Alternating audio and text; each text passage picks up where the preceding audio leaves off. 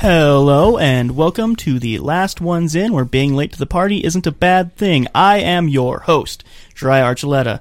To the right of me, we have Robbie. Hello. To the left of me, we have E. Hello. And then across from me, for the first time, we have my wonderful wife, Liz. Hi. Yay. All right, and this week we are taking a look at Eternal Sunshine of the Spotless Mind, starring Jim Carrey and Kate Winslet. I, of course, have seen this. Robbie? I've seen it. It it was a long time ago, and I don't remember everything about it, but I have seen it. That'll be interesting. Um, Liz, you have seen this a lot. I've seen this multiple times. Yeah. um, of course, the last one in, as almost every single time, is E. Yeah. No surprise there. Okay. So, since E is the only one that hasn't seen it, I think it just makes sense to go straight to E. What do you think this movie's going to be about? Okay, I think there is... two people, one male, one female. I think they fall yep. in love. Uh-huh, you're rocking and it. And then as time goes on, they s- fall out of love. All right. Uh, I think it takes over the course of, let's say, like five hundred days. And I think nope, at we're some different point... movie. That's a different, that's a different movie. Um. uh, I think... I've got to guess summer regardless, because I feel like sunshine usually okay. signifies summer. Sure. I think I've got to guess they go out to the beach at a point. Just a hazard guess there. Uh huh. It's uh you wouldn't get that guess at all from just looking at the case while I'm holding in my hands, would you? I didn't actually look at it. Are they on the beach on the case? No. Never mind. And it's literally the opposite. Yeah, whatever. And I'm gonna guess it ends where they both walk different ways. Interesting. Very interesting.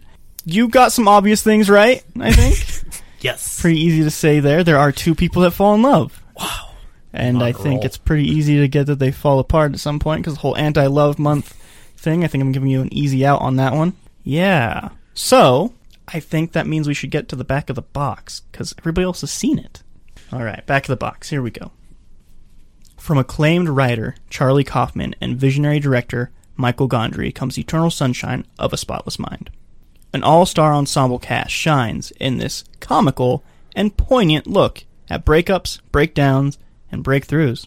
Joel, Jim Carrey, is stunned to discover that his girlfriend Clementine, Kate Winslet, has had their tumultuous relationship erased from her mind. Out of desperation, he contacts the inventor of the process, Doctor Howard Mirzawak, played by Tom Wilkinson, to get the same treatment. But as his memories of Clementine begin to fade, Joel suddenly realizes how much he still loves her. Rated R for language, some drug, and sexual content. Some drug? Some, some drug. drug. That's what drug literally exa- what it says. Just one. Some drug. What drug? We're not exactly sure, but a drug of some kind. I keep, like, every time you read these, like, I'm like, okay, this sounds like P G thirteen, and then you're like, rated R. I'm like, what? Yeah, people gotta say fuck, man. It makes it intense. Can't have, like, a big shootout, so people gotta say fuck. What it, what it described, a tumultuous relationship? Tumultuous? Yeah, what does that mean? Like Rocky. Oh, he's not here, though. No, not that Rocky. Oh. The boxer. Okay, well. So, I'm glad I asked for a definition, because I wouldn't have actually thought it meant that. I thought it was like, yeah, it was a good one. Oh, no, that's not what that means at all. Yeah. All right. It was good until it wasn't. As, as most things go. It's kind of like banana bread. I eat it all before it can go bad. Hmm. You might have a great relationship then. Or become a murderer. I'm not really sure how that pans out. We'll see, I guess. Yeah, it's going to be fun to find out. So I think, uh, yeah, that puts us at the part where we watch the movie. Yeah. So we'll be back here in a little bit where we are going to talk in way too much detail about this movie for a very long time. See you guys in a little bit. And we are back from watching the movie. Let's uh, go right over to the guy who has not seen it before. First off, initial thoughts. Buy, rent, pass. Uh, I would give this a rent, I think. I actually okay. did, in fact, enjoy this movie. Okay. Oh, wow. I know. So we are half of the movies this month, so that's that's not too bad. fifty-fifty. I'm going to take that as a win.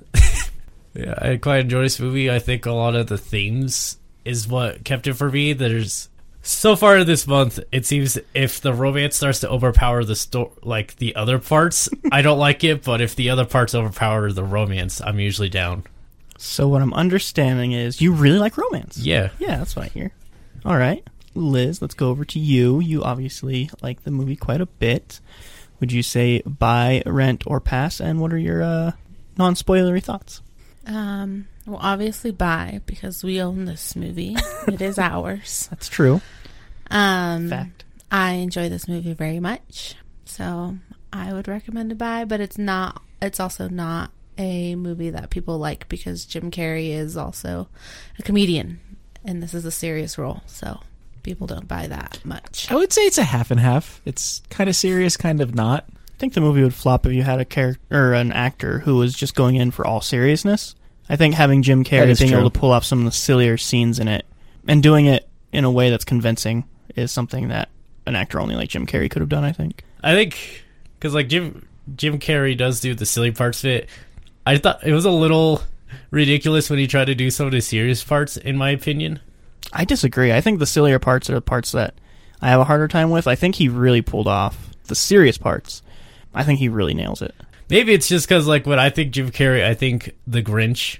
I think that's what Liz is, like, talking about. Like, that's the, the first hurdle that people have getting over with watching this movie is that not being able to see Jim Carrey as the serious dude.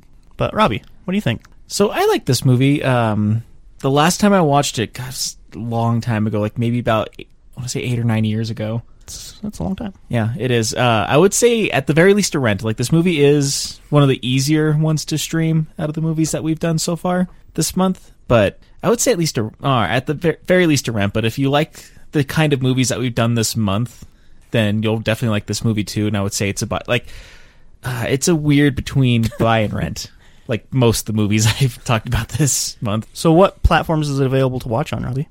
So from what I picked up on it, this movie is actually available on Hulu right now, and you know, there's also the other streaming services like, you know, YouTube and Google Play, Amazon Prime, where if you don't mind paying four dollars to rent this movie to at least watch it, give it a, or to give it a shot. Apparently, if you have Sling T V, it's also part of it, or if you have Starz subscriptions, then you can watch this movie also. Cool. So, so it's available if you're really into it. Yeah. But I feel like it's one of those... Uh, it Without getting into spoilers, it's hard to know what you're getting into whenever you first watch this movie. But it is yeah, definitely... I sure know that feeling. Without yeah. getting too spoilery, the movie is quite the mind-bender. And it is definitely, definitely worth a watch. I can see people watching this movie and not liking it, though. And just kind of like, oh, like oh, I'm never going to watch that again. And then moving on with their life. And then there's going to be other people like you and Liz who really, really like this movie and go ahead and buy it so you can watch it more often or have it as part of your collection. If you're into that. Yeah, I would say not knowing what to expect from this movie is a great thing, and at the same time, probably very confusing on first watch. When I first watched it, I didn't know what to expect from it at all, and it really enhanced my second watch on it and third watch, yeah. just from all the little things you notice and finally be able to piece together the timeline in your head. That helps a ton. It does. Well, I guess in one sense, it might be worth it to buy this movie just because, like, in order to catch all the little details that are in this movie, you do kind of have to watch it more than once. At least twice, I would say. Yeah, at the very least twice. So in a sense, I would say it's buy in that sense, but it's also if you don't like it, watch. If you don't like it the your first time watching it, you know, you're not going to spend the time to point out all the little details that are in it too. Unless but, you're a masochist. Well, I guess there are those people. Yeah. But yeah, it is. God, it's like devils are in the details of this movie, but there is like an overarching plot of like they have a very much of like that magician sense of, you know. Main story is right here, but there's all this other stuff happening in the background to like that they want you to also like pay attention to. So I guess you can say that sleight of hand of like you want to pay attention right here, but the real magic's happening over here with that's that movie. Not, and I would describe it honestly. Yeah, I would. Uh, I would obviously be a buy on this one. It's a fantastic movie. I absolutely love it. I put it up for this month. Well, I put all the movies up for this month because I'm selfish. And he really likes all of these movies. I do. He didn't let me put all of those romance movies I watched for this month either. What the heck? So, I know. They just were too romantic for me, so I had to turn them down. I'm sorry. But, uh, yeah, I think that does it for our spoiler-free and our recommendation on if you should watch it or not. So if you decide to take our recommendations and you watch it and you want to come back and listen to us talk about it at length, you should definitely do that. If you don't want to watch it and you still want to come back, that's also awesome. Either way, be back in a little bit. So the movie starts off with seeing our main protagonist, Joel, waking up from car sounds outside. Doors slamming, engines starting, all that kind of stuff. And he's confused and kind of lost and bewildered when he's waking up. He's in these pajamas, his bed's out, and he just starts getting ready for the day. Goes out to his car and he sees a giant dent on the side of it. And he is reasonably upset, I would yeah. say. Just kind of looking around going like, what the hell happened to my car? Yeah. So he takes a piece of paper out of his notebook that he has, writes a note on it to his neighbor. It just says, yeah, it just says thank you on it. Because like he just looks at the card next to his and like, they obviously did this to my car, so thanks a lot, asshole. Gets in his car and drives off. Then you get some V O, voiceover. Random Thoughts, Valentine's Day, two thousand four. Day is a day invented by greeting card companies to make you feel like crap. Ditched work today, took a train to Montauk, not really sure why. Not an impulsive kind of person, he says, and he just woke up in a funk. Says he has to get his, has to get his car fixed, and it's goddamn freezing on this beach. Because all this time you're seeing him traveling, you don't really know why, and through the voiceover you find out that he also doesn't really know why he's taking the trip either. Um, saying I'm not a very impulsive person, but for some reason, just today, yeah, something was different. It says Montauk in February. Very cold. Was it? Is Montauk like a real place? It is, okay. In uh, the New York area, I believe. Oh. Looks at his journal, and he says pages ripped out. He can't believe how long it's been since he writ- he's written in it, because he writes in his journal all the time. And he says he doesn't remember ripping any of those pages out. He says first entry in two years. It shows him digging in the sand, says sand is overrated, all it is is tiny little rocks. He starts to say he wishes he could meet someone new. Thinks that his chances of actually meeting somebody new are pretty diminished at this point in his life. He did mention during this time that like he doesn't exact he's not the type person to just walk up to somebody and start talking to them, so that's why no. It's diminished. And he starts saying like he should get back with his ex, Naomi, which is someone you hear talked about through the movie quite a bit, but you never see the person at all. Uh, fun fact, there was originally going to be a whole plot line that was taken out of the movie because it just took up too much time and it wasn't super interesting, but it was just going to be concentrating on him and his ex-girlfriend. That sounds boring. Yeah, yeah, a little bit. So it's probably a good thing they took it out. Anyway, he says he, that she should get back with Naomi because she's nice and nice is good and that she loved him, and he doesn't know why he's not with her anymore. Cuts to him at a diner, and he notices this girl from across the diner, and she looks kind of weird and frantic, and not quite pixie dream girl status, but uh, close. Close to it, I would say. Got the hair for it. Yeah, yeah, yeah. I think part of it is because, look, she has that blue hair, bright blue hair. She also has, like, that very bright orange hoodie, so mm-hmm. It just kind of sticks out like a sore thumb. Yeah. No, this isn't the first time that he saw her. He also saw her on the beach. That's true. That, yeah, and that's that is when true. He says he wishes he would meet someone new, but can't look a woman in the eye, so looks away from her. So this is the second time that he's seen her in the diner. Yes, that is correct. And yes. He's like staring at her, and he's like, "Why do I fall in love with women who shows me the least bit of attention?" He says through voiceover. Goes to him at the train stop, and again he sees this girl there, and she's just kind of giving him glances and looking at him and waving, and he tries to ignore her, but she doesn't let him. She's doing everything she can to grab his attention.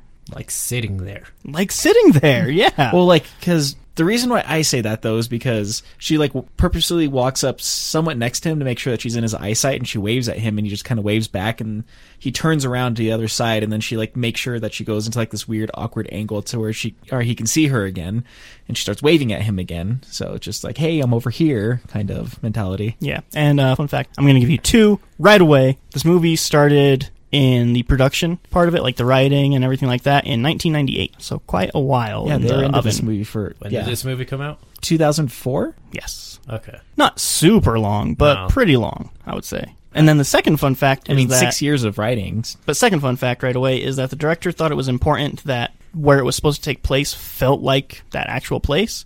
And so the Montauk scenes, like when they're out on the train and traveling and stuff like that, was actually shot out in Montauk. So it's Joel on the train, and he sees the girl again. She just keeps looking at him, and she finally says, "Hi." Fun fact, every scene on the train was actually shot on a train, a real moving train.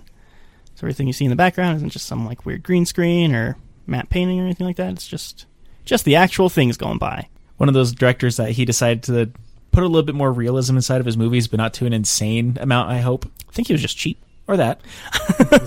Like, listen, we can either build a fake train in the studio and put green screens on the side, or we can, you know, pay whatever it's going to cost to put the, or a guy with a camera and the two actors on a train, just have them film them.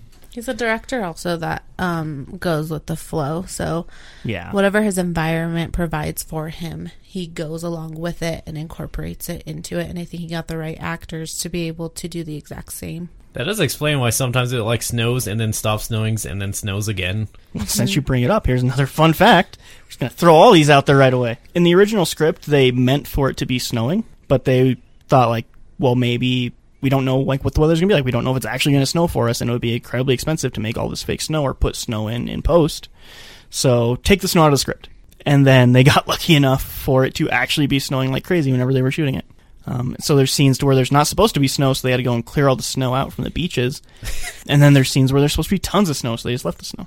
Amazing. Hmm. Yeah. So they're on the train, and then she kind of keeps getting more aggressive about introducing herself. So like she'll yeah. get slightly closer each time. She sits in the one in front, and it's like, hello. Yeah, keeps asking if she can sit closer and closer to him.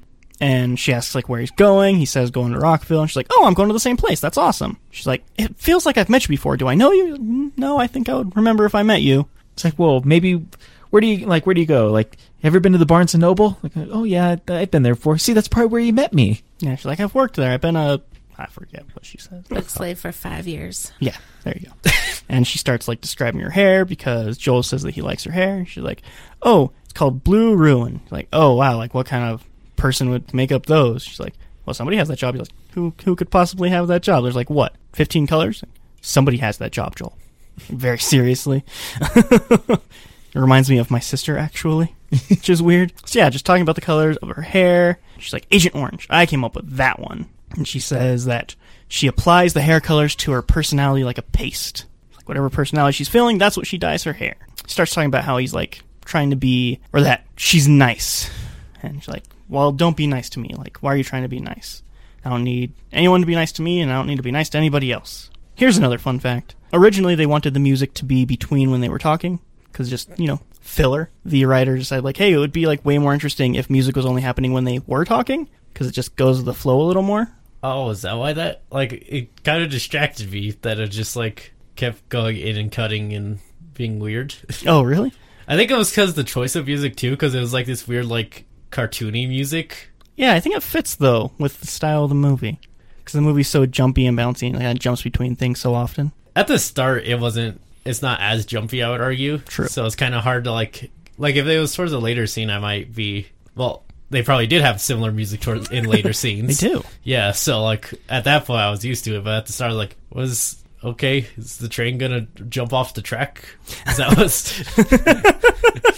So there's silence as she's trying to come up with more to say, and she's like, hey, I'm Clementine, by the way. She's like, no jokes about my name, though. He's like, jokes? What do you mean jokes? She's like, oh, my darling, oh, my darling, oh, my darling, Clementine. And then Joel's like, oh, I have I have no idea what that is. I've never even heard of it. Like, uh, Clementine, though, it's like clemency, right? Like, merciful. She's like, oh, I'm anything but merciful. Truth be told, I'm a vindictive bitch. She's like, oh, I don't I don't think you're a vindictive bitch. She goes on about the nice thing some more. She gets mad at him, like, starts yelling at him and walks doesn't walk away, but she like goes and sits down, and uh and she starts apologizing for yelling at him and says that she's out of sorts and she's just kind of weird today and she's not normally like this, and that he's being nice, and she actually kind of likes that he's nice right now. Maybe she won't like it later, but right now she does like it. And she's like, well, I guess I better go, or Joel's like, I think I need to go, or this is my stop, or something like that. So Clem punches him in the arm. She's like, okay, see you later. Uh fun fact, Kate Winslet, the girl who plays Clementine, uh was not scripted to punch him at all. So she, she just, just like, did fuck that. It, whack. Yeah, so Jim Carrey's reaction and surprise to that is him actually being surprised that she just punched him.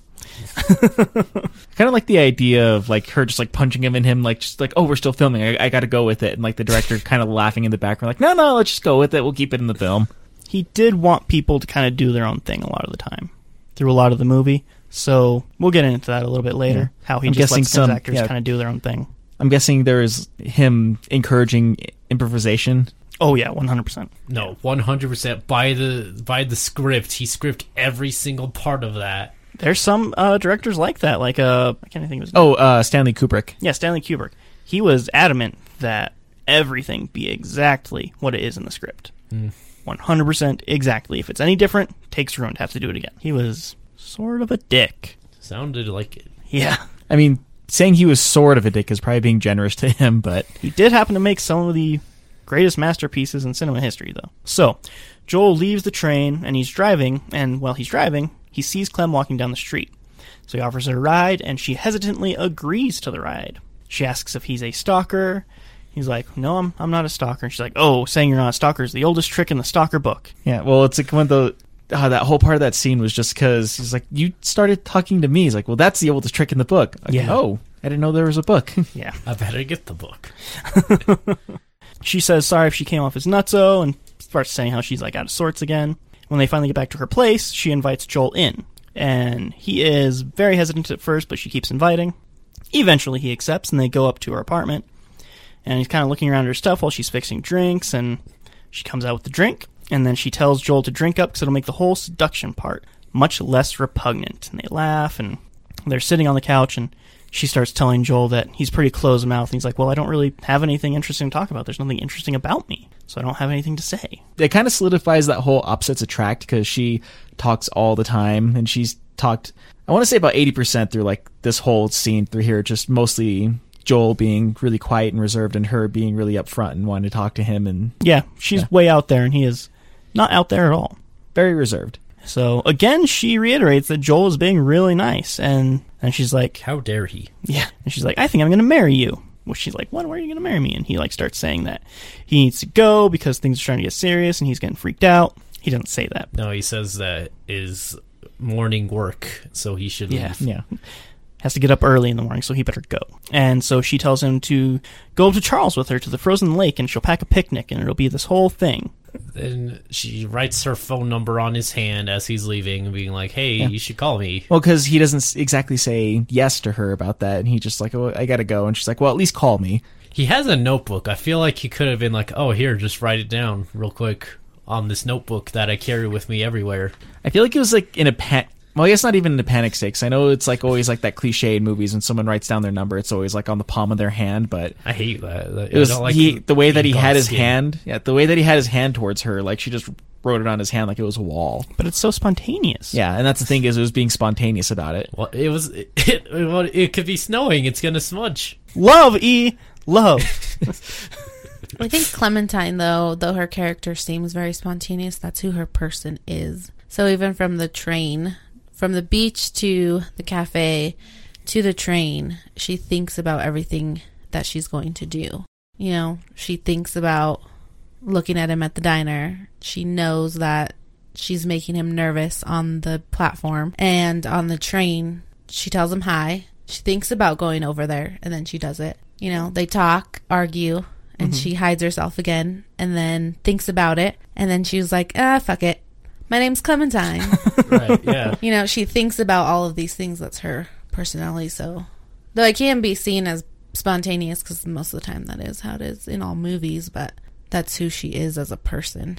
She's thought it out as to what's going to happen. So you think it's she plans all of it out, but she just kind of uses spont- spontaneity as a way of saying that, like, oh, yeah, it's just something I decided to do, even though she... originally had it planned out? I think her no I think her personality is just like that, right down to the places she likes to visit.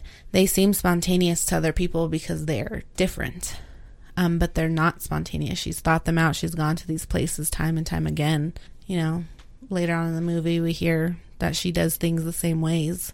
Yeah, so. That's true. Yeah, that's fair. I didn't think about it like that, but yeah. So as Joel is leaving her apartment, she puts her head out of the window.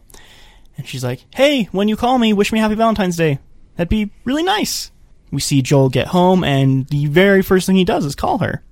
That is and incorrect. He meanders a bit and then calls her. That's true. Those are facts. Well, he meanders a bit and then calls her. Well, I just think that's the word, because like, that's the first thing she's like, oh, you sure took your time. And he was like, yep, I definitely just got home.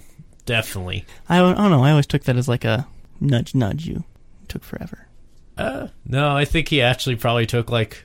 thirty minutes to an hour when he got home before he even bothered to call, and then you add the time he took to get home, which is some time. I don't know how far they live, actually. I don't know. It's New York. Who knows how long it takes? Could have been seven hours for all we know. So when he gets home, though, he does call her. She asks what took him so long. Cuts over to a whole new scene, and they're out by the lake. I just want to add that he did not say Happy Valentine's Day. That yeah, even he did. When a fucking girl says something that she wants, and then still don't fucking listen to do it. I'm just saying. So, yeah, throw him to the curb. He's not good enough. He didn't say Happy Valentine's Day. Let's get how dare he replace him? How dare he? So when she's on the phone, tomorrow night, honeymoon on ice? Well, yeah, because they do say that during the... Even though he didn't say Happy Valentine's Day, he did say something about he was already missing her whenever he called her. And she's like, oh, that means that we're married now. Yeah. Surprisingly, I do, is what he says. Right. Yeah. And so it cuts over to them the next night, and they are at the frozen lake. And she like starts running out, and she slides, and Joel is really hesitant to go out on the ice, and he's like, maybe I should just, you know, go back. And she's like, well, why? And then she falls, and Joel's like... Oh no! Yeah, the ice might break. He's like, I should, I should go. We should just go back. She's like, no, no, no, come out, come out. She convinces him to go out on the ice, and she takes him out to the middle of the lake, and they both lay down. And she says, like, show me which constellations you know. He's like, I don't know any. She's like, no, no, no, just, just show me whichever ones you know. So he's like, okay, okay. He's like, that one, that one's Osiris. Swoop and a cross. I'm like, you're full of shit, right? He's like, nope, swoop and a cross. I don't. Is that, is that a thing? Is Osiris a thing? I have no idea. I know, like Odysseus, and then. There's like Odysseus' sword, Odysseus' belt. Little Dipper, Big Dipper. I mean, I can't even point out the North Star in this it's sky. A bright one. Yeah, there's a lot of bright stars. It's a big bright one. There's a lot of big bright stars. I don't think it's that big. It's just bright. I, don't I, I could not point it out to you either, though, yeah, so same. I don't know what I'm going on about. Cuts to the next day, and Joel's driving her home, and she's asleep, and wakes her up, asks him if she can go to her house, because she's really tired, and she just wants to sleep. He's like, uh, yeah, yeah, sure, you can come over. She's like, okay, cool, let me just grab my toothbrush. And then a dude just, like, knocks on Joel's window. He's like, hey, uh, can I ask what you're doing here? Or no, he says, like, hey, can I help you? And Joel's really, really confused about it. And he's like, uh, yes. No? Stranger's like, well, uh, what are you doing there? He's like, I'm not really sure I understand what you're asking me. Oh, uh, okay, sorry. He just walks away. Thank you. Yeah, thanks. Yeah. It is a very weird scene all put together. Well, until you, you realize what's happening. Just yeah. Someone like knocked I mean, on it, your yeah, window in the moment. And asked, hey, can I help you? Yeah. I would probably not roll down the window. Well, they didn't ask you yet. I just wouldn't roll down the window. I was just waving them. Well, if you like kept knocking? Just just look away. What if it just broke the window at a point? Pretend like you're asleep. After you've looked at him? Yeah. You're like, uh, uh, uh. Yeah. Play possum as much as possi- possible. Exactly. As much as possible. As possible. I don't like that. So, the person walks away, and you get a very dramatic cut to Joel crying in his car, driving at night. And then, eighteen minutes into the movie, we finally get the opening credits. And Joel's listening to this song, and it's making him cry, and we're hearing this song. And Joel takes the tape out of his tape player and throws it out the window, to which it is raining or snowing of some kind. There is weather outside. It is wet. Yes, it is wet. Also, how dare he? He littered. God. It's New York. That doesn't make it okay. It's an island of trash. So you should add to the trash. I can't argue with that. Um, another fun fact. There he actually wa- littered. Maybe. There was actually a mock-up of Joel's apartment, and there was an actual apartment. So like all the stuff that was shot at night was a mock-up of Joel's apartment set, because in the actual apartment they didn't want to film that at night because they didn't want to bother all the neighbors. That's... That's surprisingly decent. Yeah. Of them, yeah. Yeah, it's weird, but yeah. Um, I mean, there are other cases of probably bigger directors like, nope, we got to clear out the entire apartment complex. Where are they going to sleep tonight? Not my problem. Got to film. Got to film. Give them twenty dollars. They can find somewhere. Yeah. He's driving all sad. Yeah. And then after he throws the tape out, it cuts to him parking. He walks along. There's people in the van like staring at him, saying that's him, like waving, being kind of awkward about it. And Joel is trying not to make contact with them. And he seems sort of freaked out, and he's walking quickly into his apartment. When he gets in, he goes to the mailbox, and he starts checking the mail. A neighbor comes up, and he's like, hey, uh, how are you doing? It's Valentine's, great, that's awesome, right? Good thing you have Clem, though. Man, she is so great for you. It's like, I hope you made plans for Valentine's Day. Otherwise, you're going to end up at... Mickey D's. Yeah, at McDonald's. McDonald's. Mick. McRomance. McRomance was yeah, his other thing. There you go. Um, and Joel's... like not wanting to talk to this guy at yeah. all. He's very much in that reserved, like, I just need to get to my apartment as soon as possible to avoid everyone I possibly can. Yeah. That's me.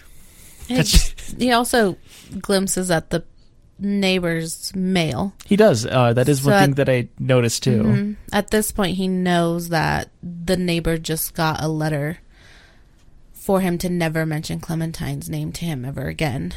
And that is that envelope from the office. But Joel has realized that he hasn't read that, obviously, because he just checked his mail. So this is why the neighbor is already talking about Clem. Yeah, his neighbor grabs a letter, and it's for Lacuna, but it doesn't really like Lacuna say anything else. Auto, yeah. yeah, I didn't realize that's what that letter would be. Yeah, I, I thought he was just snooping in the mail. Yeah, I was going to say it doesn't. Letter. Yeah, that it just says Lacuna on there, but because they print out that uh, that letter to all their friends and neighbors and everything, like it does imply later on in the movie, like that's that letter was. I never noticed that letter, and now I'm now realizing that his neighbor is a huge dick later in the movie. Mm-hmm. Yeah. So Joel goes into his apartment. He's getting pajamas on, getting his bed all ready. He takes some pills, and he's sitting in bed, and he starts walking around, and he realizes, like, hey, these drugs are like starting to take effect, and I'm starting to get sleepy. Like, looks out the window before that, sees the van's outside. Closes his blinds. Closes his blinds, being awkward about the whole situation. Person in the van says that it's showtime at the Apollo, because there is a sign, I think it's like turn on lamp or something like that. And that's how we know to go into your apartment. Um, so they start wheeling all this equipment up into the apartment. You get a cut to Joel, and he is in his bed, and you see a shot of him in the distance talking to his neighbor with the scene we just saw at the mailbox. And it's sort of disorienting. Yeah. Kind of gets blurry and blurrier as the scene goes on. Yeah, and then you get a behind the back shot of Jim Carrey talking to the neighbor, but everything around him starts blurring and blacking out. And he's very, very confused at this point. And it cuts to Joel talking with his friends, saying it's three days till Valentine's Day. And he went and he got her a gift, and he was trying to talk to her, and he went to her work. And then there was this just this guy there, and she like pretended like she didn't even know who he was, and she was like flirting with this guy and kissing on him. Joel's like, I have no idea why she would do this to me. Like, why is she acting this way? And the friends that he's talking to are just like, I don't know, maybe it's just like her way of trying to get back at you, just playing a weird game. And Joel's still just being all confused. And so he walks out of the Barnes and Noble and is suddenly in his friend's house after seeing all of that when he's talking about it through voiceover. It's a really cool shot, actually. I don't... Yeah. I, I wanted to look at how they did that, and I didn't look it up. Two rooms. Probably. And Joel like starts asking again, like, why would she treat him like that? And Joel's like, I should go to her house. And the friends are like, no, no, no, don't do that, don't do that, don't do that. And one of the friends is like, okay, I think you deserve to know. And he starts pulling this letter out from this drawer. That friend's wife is like, no, what are you doing? Just don't do that. It's like, I think he deserves to know. Starts throwing laundry at him and saying, like, this is your laundry. You do it. You put it away. And is getting mad at him, and she storms upstairs, and she's like, here, Joel, take this letter. You should read it.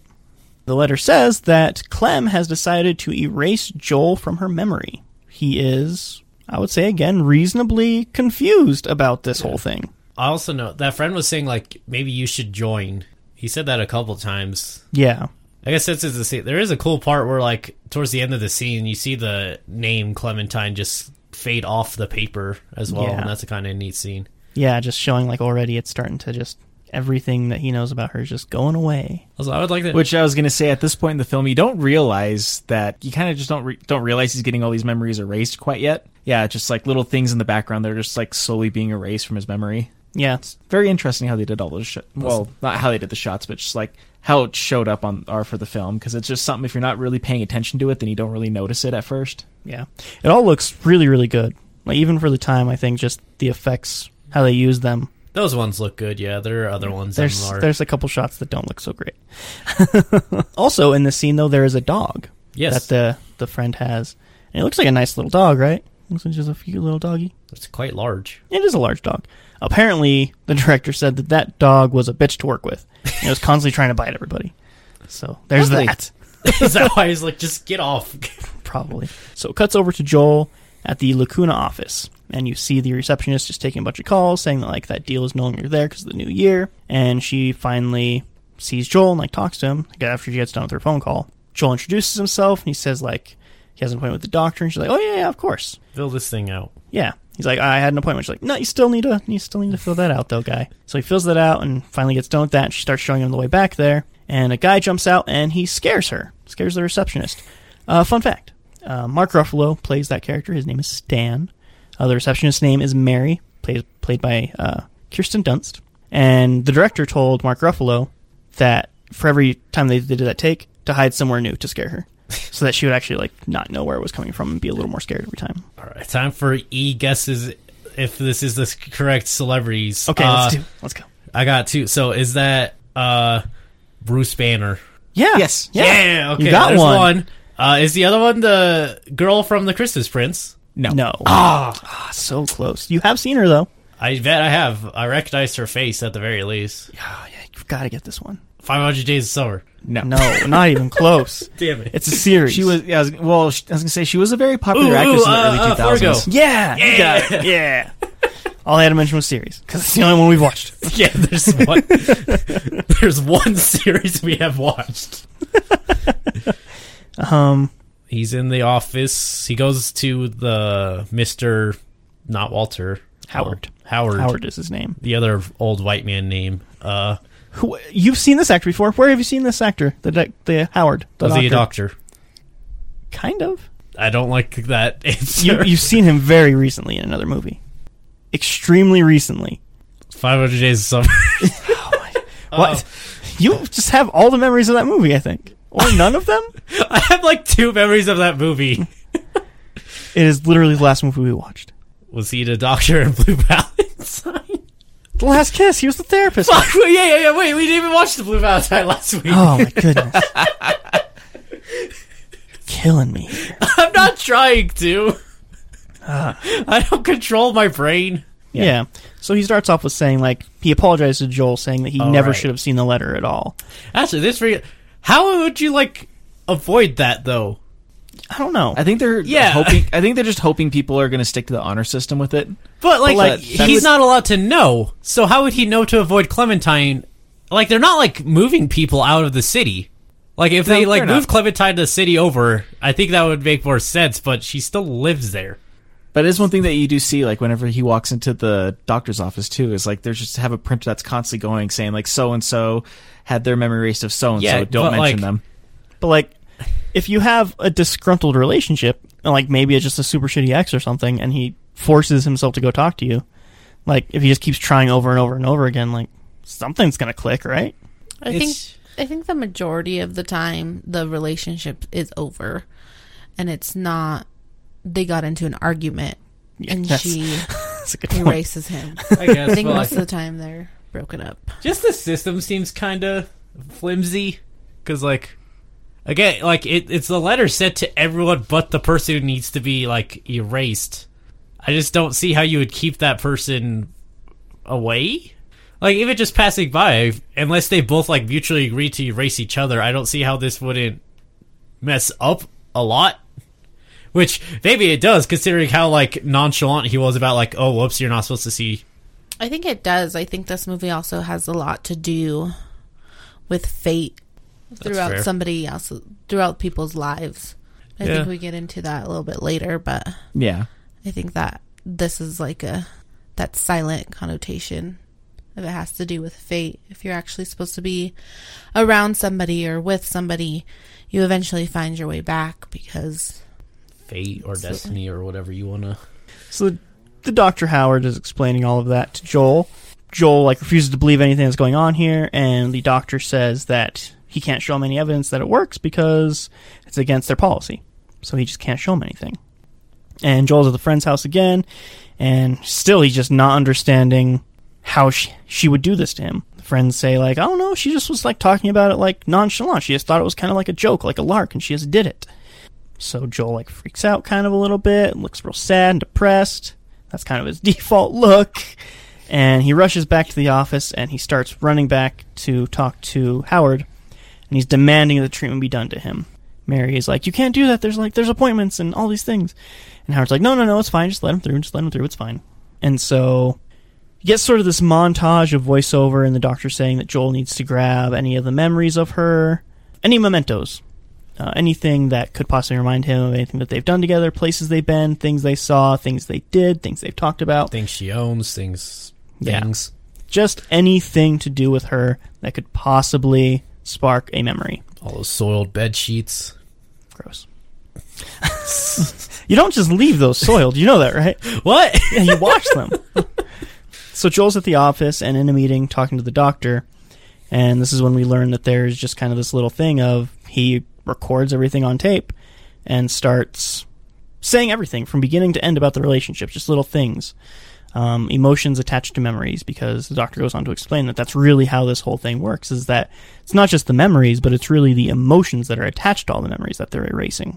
Well, it also works with, like, machinery, so when you're getting an M R I and C T scans and things like that, um, it's how you react to things. Your brain reacts to these, and most of them are emotions because it runs off dopamine and serotonin, so it actually maps it out that way. Um, oh.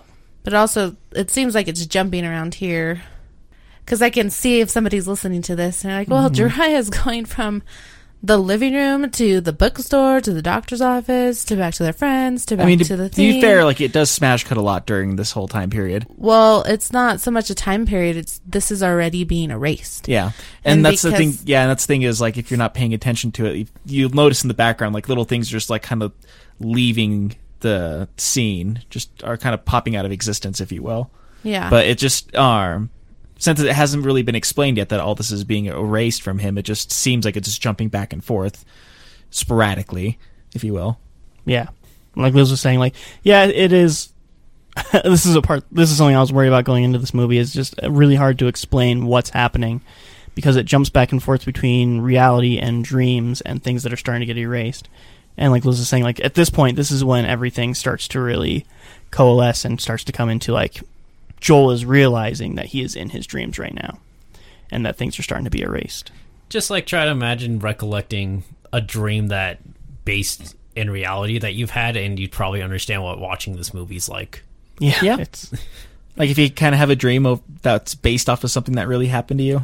You know, you just, like, walk to your apartment and then you're in the hospital, stuff like that. Yeah. I think what's really cool of how, like, if you're paying attention of the mapping of their screen to his brainwaves that are happening and why it also jumps around, which I think is really clever on the director's end as well, is that it takes on the core memory and then it um, webs out to any other memory that links to that base. And so it the movie jumps around as the machine is jumping around to erase these memories because it's a base and it webs out and it needs to get rid of the all of the other little structures that it has hung on to as well. That's cool. That's something I never really thought of either. There's little cool, neat little things throughout this movie like that. Yeah. And so Joel does start telling him everything about Clem. Uh, fun fact, during this scene of recording, they recorded, obviously, a whole lot because there's a whole tape recording of everything that he talks about. Um, Jim Carrey got apparently very emotional during the scene to the point to where uh, once he threw the tape recorder across and broke it. Oh, no. Yeah. So, yeah, there's that. That, that seems inconvenient. A little bit, but also super cool. It's and super maybe f- too intense. That is kind of Jim Carrey's style, though. Like, whenever he does somewhat serious movies like this, or movies that have a serious tone to them, he does do a method acting. Yeah. Like, he's been known to do that throughout the years. Yeah. Uh, he, I, yeah. With serious roles, I would say he is a bit of a method actor. Yeah, you know, like The Grinch. He really got into that role a lot. That's the only I mean, movie I've seen with this. How is that even possible? I mean, I guess, fun fact about The Grinch, actually. Apparently, he had to go through a pain boot camp for that movie. There is a lot of slapstick in that movie. There, it's not even the slapstick. Or the reason why is because, like, I guess the contacts that he had covered pretty much, like, the entire surface of his eye. And they were super painful to wa- to wear, so they put him through a pain boot camp so that way he'd be able to withstand wearing those contacts without, you know, feeling like he's going to die. A lot of uh, prosthetics as well. That too. But he starts talking about a beach party that his friends took him to, and that's the first time that he met Clem. And right in the, when he's starting to get into the story, he gets interrupted by someone dropping a bunch of things. They have these googly eyes on, and it turns out it is someone's name that we will learn in a little bit. We don't learn it now? We did learn his name already. Oh, right, because you hear...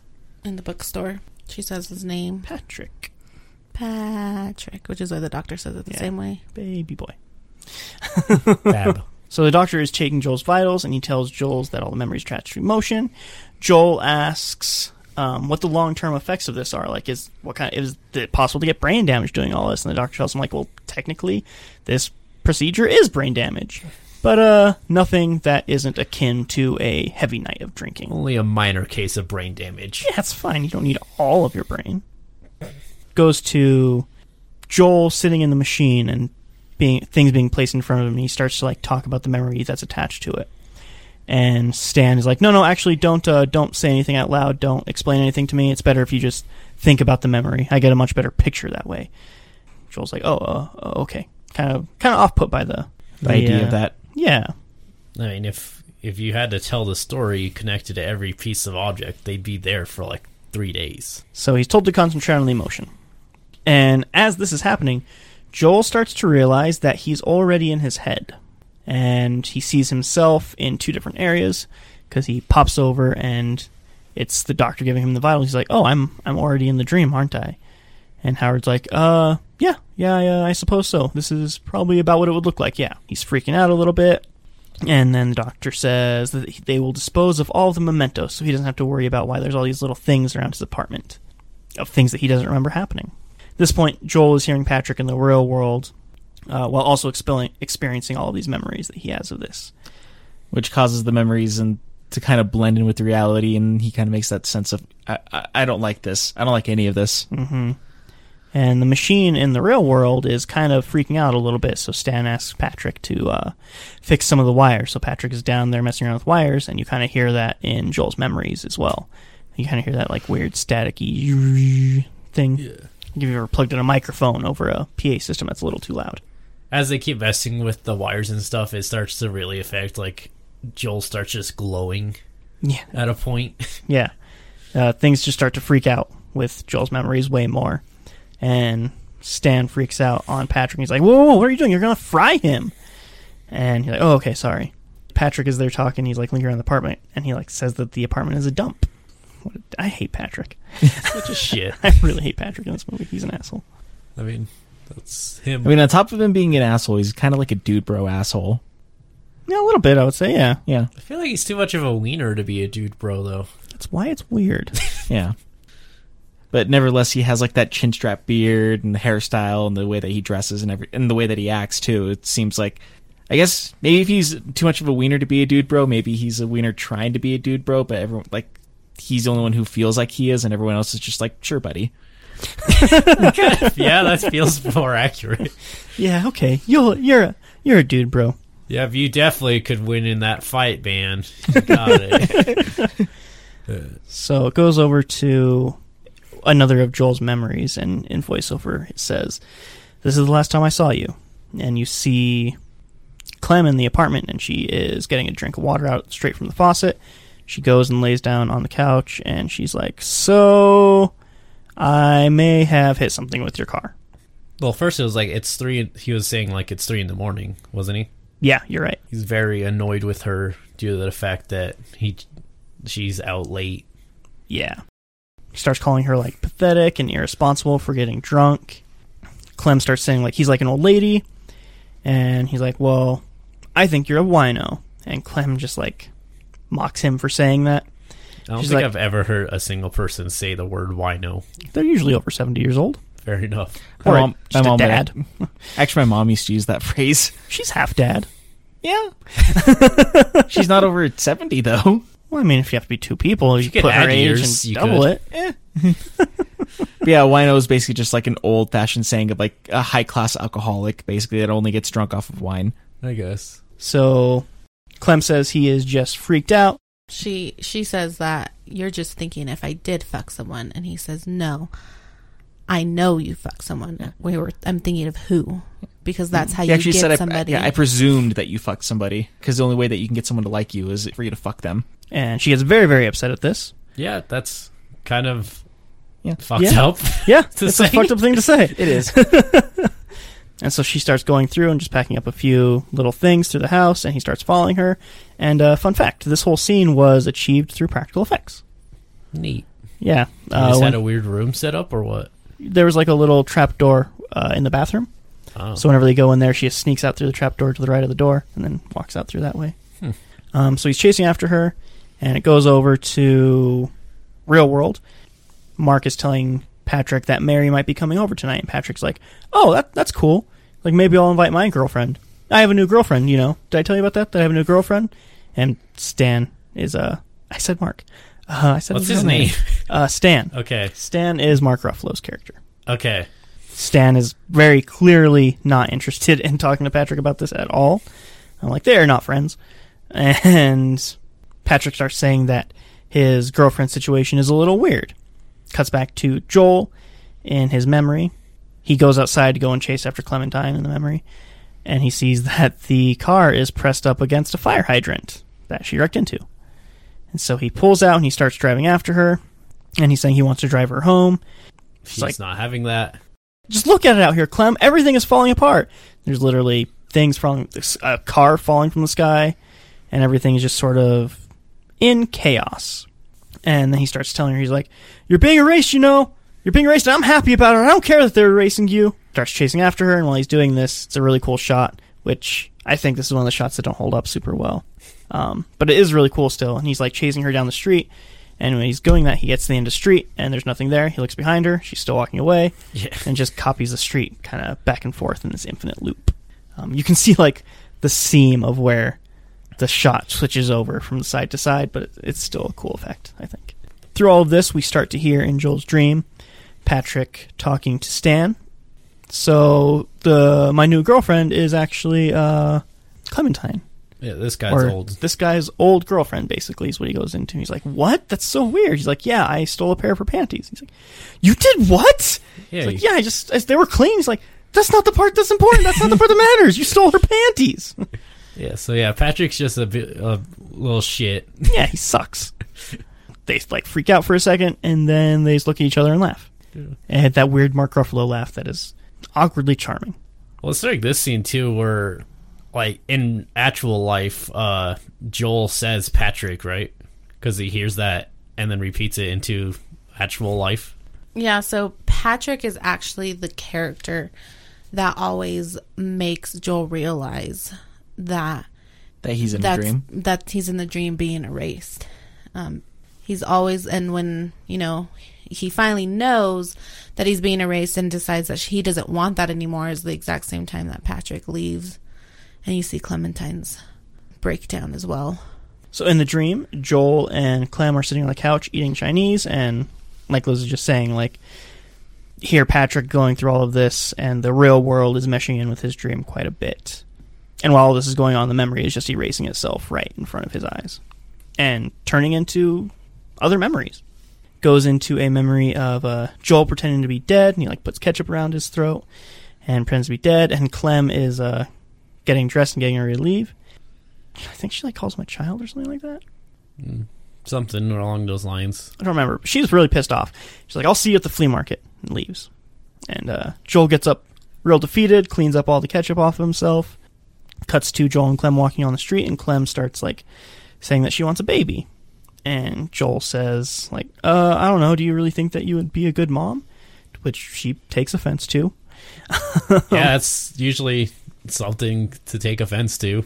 Yeah. And this starts a giant argument, to which Joel doesn't want to have an argument. He keeps telling her, like, I don't want to have this argument right here. Can we just talk about this later? And Clem doesn't want to do that. And they just... She kind of has that attitude of, like, no, we're going to have this argument right here in the flea market. Right now. You can't just make a statement like that and be like, no, we, we'll talk about it later. Yeah, it'd be shitty. So the memory is starting to be erased as they're walking down, and everything starts to get blurry, and you hear a doorbell, and that kind of kicks us back into reality, and Mary's at the apartment and walks in, immediately kisses Stan overly affectionately, I would say, creepily affectionately, and uh, Patrick is just staring at him, smiling the whole time, which is also creepy. Stan offers her a beer. She's like, do you guys have anything real to drink? Stan's like, uh, I don't know. I haven't checked yet. And tells Patrick to go check. And she's like, no, no, I'll do it. And they start going through Joel's cupboards, and they find his whiskey. She pours two glasses. She brings one out to Stan. She's like, oh, I'm sorry, Patrick. Did you want one? And he's about to answer. And Stan's like, no, no, he, uh, he, uh, he's fine. He's good. The thing is, Patrick does like keep saying like that Mary hates him. Yeah. Which, Which, yeah, she probably, probably does. does. Yeah. Seems like that vibe is around there. They're not on the best of terms, at least. I mean, I think we've established that Patrick's not exactly a likable character in this movie either. No, he's a little shit. Yeah, he's super unlikable. And then she's like, a toast. And she says a poem. She says, "Blessed are the forgetful, for they get the better, even if they are blunderous." She says it's from Nietzsche. So they start talking, and she's like, starts talking about Howard, kind of out of nowhere, saying like she thinks Howard would like that one. She thinks Howard is going to be in Bartlett sometime, and Stan's like, yeah, he probably will be. Patrick knocks over a cooler of beer, and everyone starts laughing. And she's like, but can he be woken up? Pointing over to Joel, which I will throw in. Two fun facts right here. Number one, for most of the scenes in the apartment, Jim Carrey is actually sitting there on the bed pretending to be asleep. For a large majority of the scenes, even when he's not really in the shot. Secondly, the scenes in the apartment with Patrick and Stan and Mary are mostly improvised, to the point to where Kirsten Dunst was actually getting very annoyed on set because of how much uh, Mark Ruffalo and Elijah Wood were going off script, and she apparently got very annoyed and complained to the director about it. Nice. Listen, she just really wanted to say the proverb.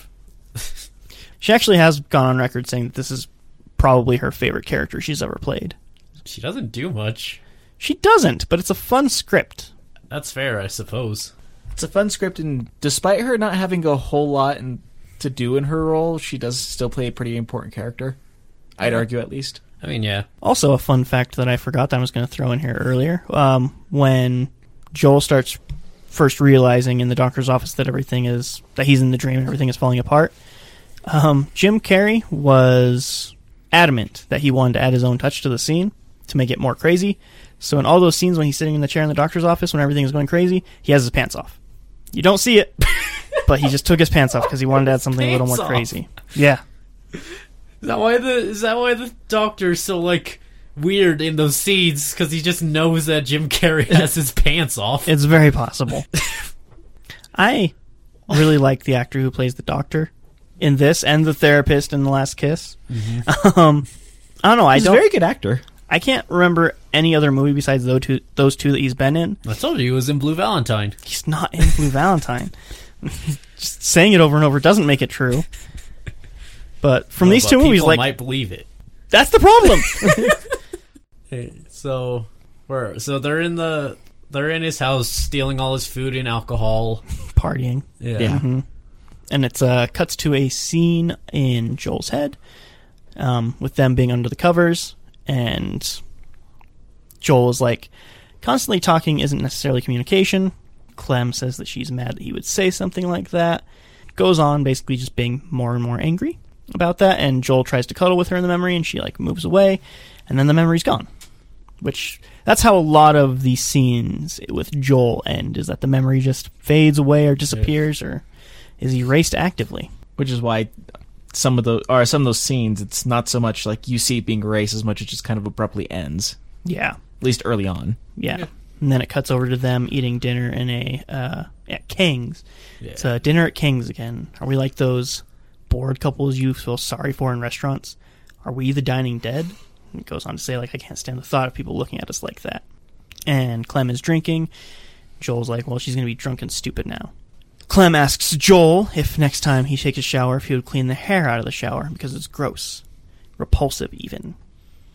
And all the while while she's saying this, Joel is wording or mouthing those words that she's saying back because he just has them obviously memorized since we're in his memory. And while this is going on, he hears Patrick on the phone with Clem, which I don't know how he hears Clem's side of it. It's on speakerphone. Is it? I, no, I'm just... Oh. Goes over to a memory in the library of Patrick because he hears Patrick and all of that, and it clicks in his head that it's Patrick, so he goes tr- basically makes his brain go back to that memory, and he tries to spin Patrick around, which is a weird-looking effect. Yeah, I don't I, think it works. It almost works. It's when it's, like, constantly spinning that I don't think this one works. I think that, for me, it makes it better because of how awkward it is and how yeah. weird it is. Yeah, it's clicking to... um. Joel that Peter's Peter Peter? Patrick. Patrick's Patrick.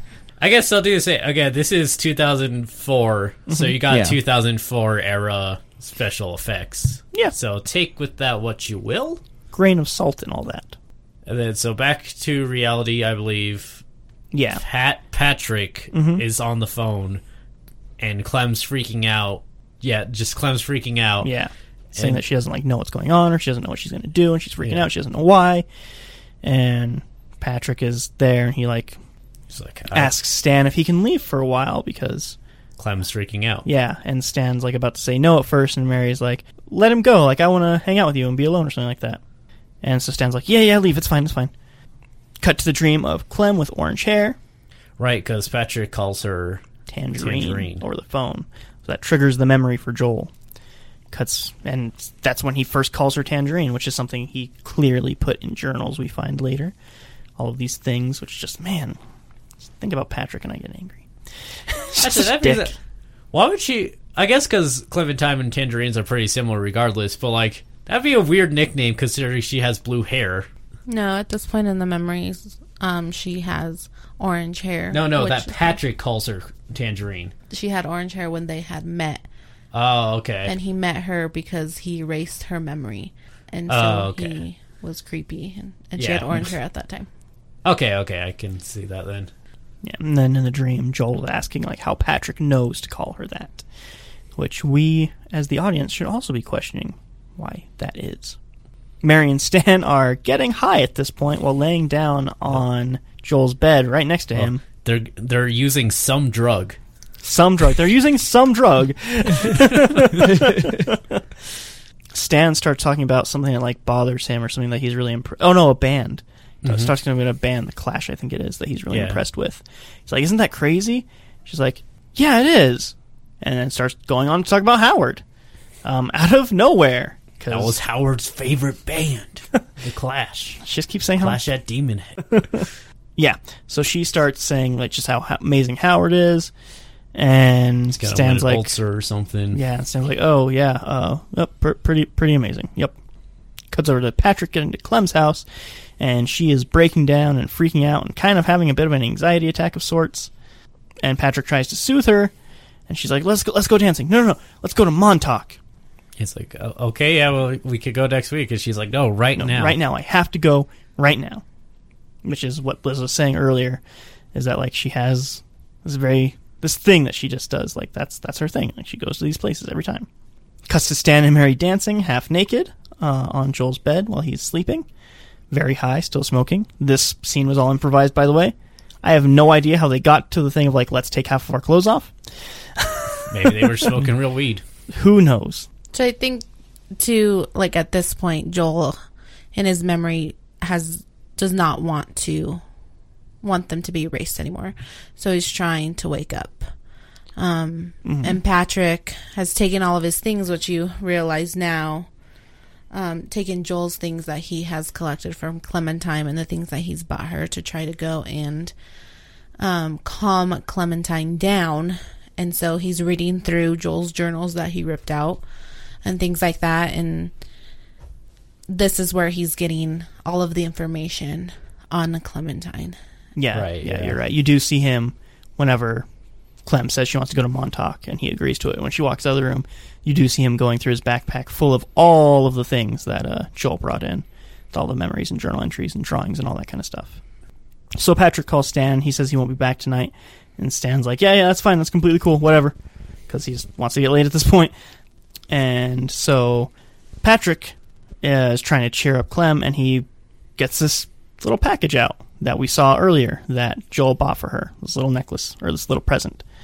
Um, and Patrick gets it out and he's like, here, I got you this thing. And she's like, what is it? Like, uh, I don't know. Open it and find out. Because he also doesn't know what it is. And she opens it and she's like, wow, I've never, this is beautiful. I've never had a piece of jewelry from anybody that I've actually liked before. This is amazing. Thank you. Um, she's like, Joel is the person who got it for her. And I think that the thing there also is the look that she gives Patrick. She's questioning it.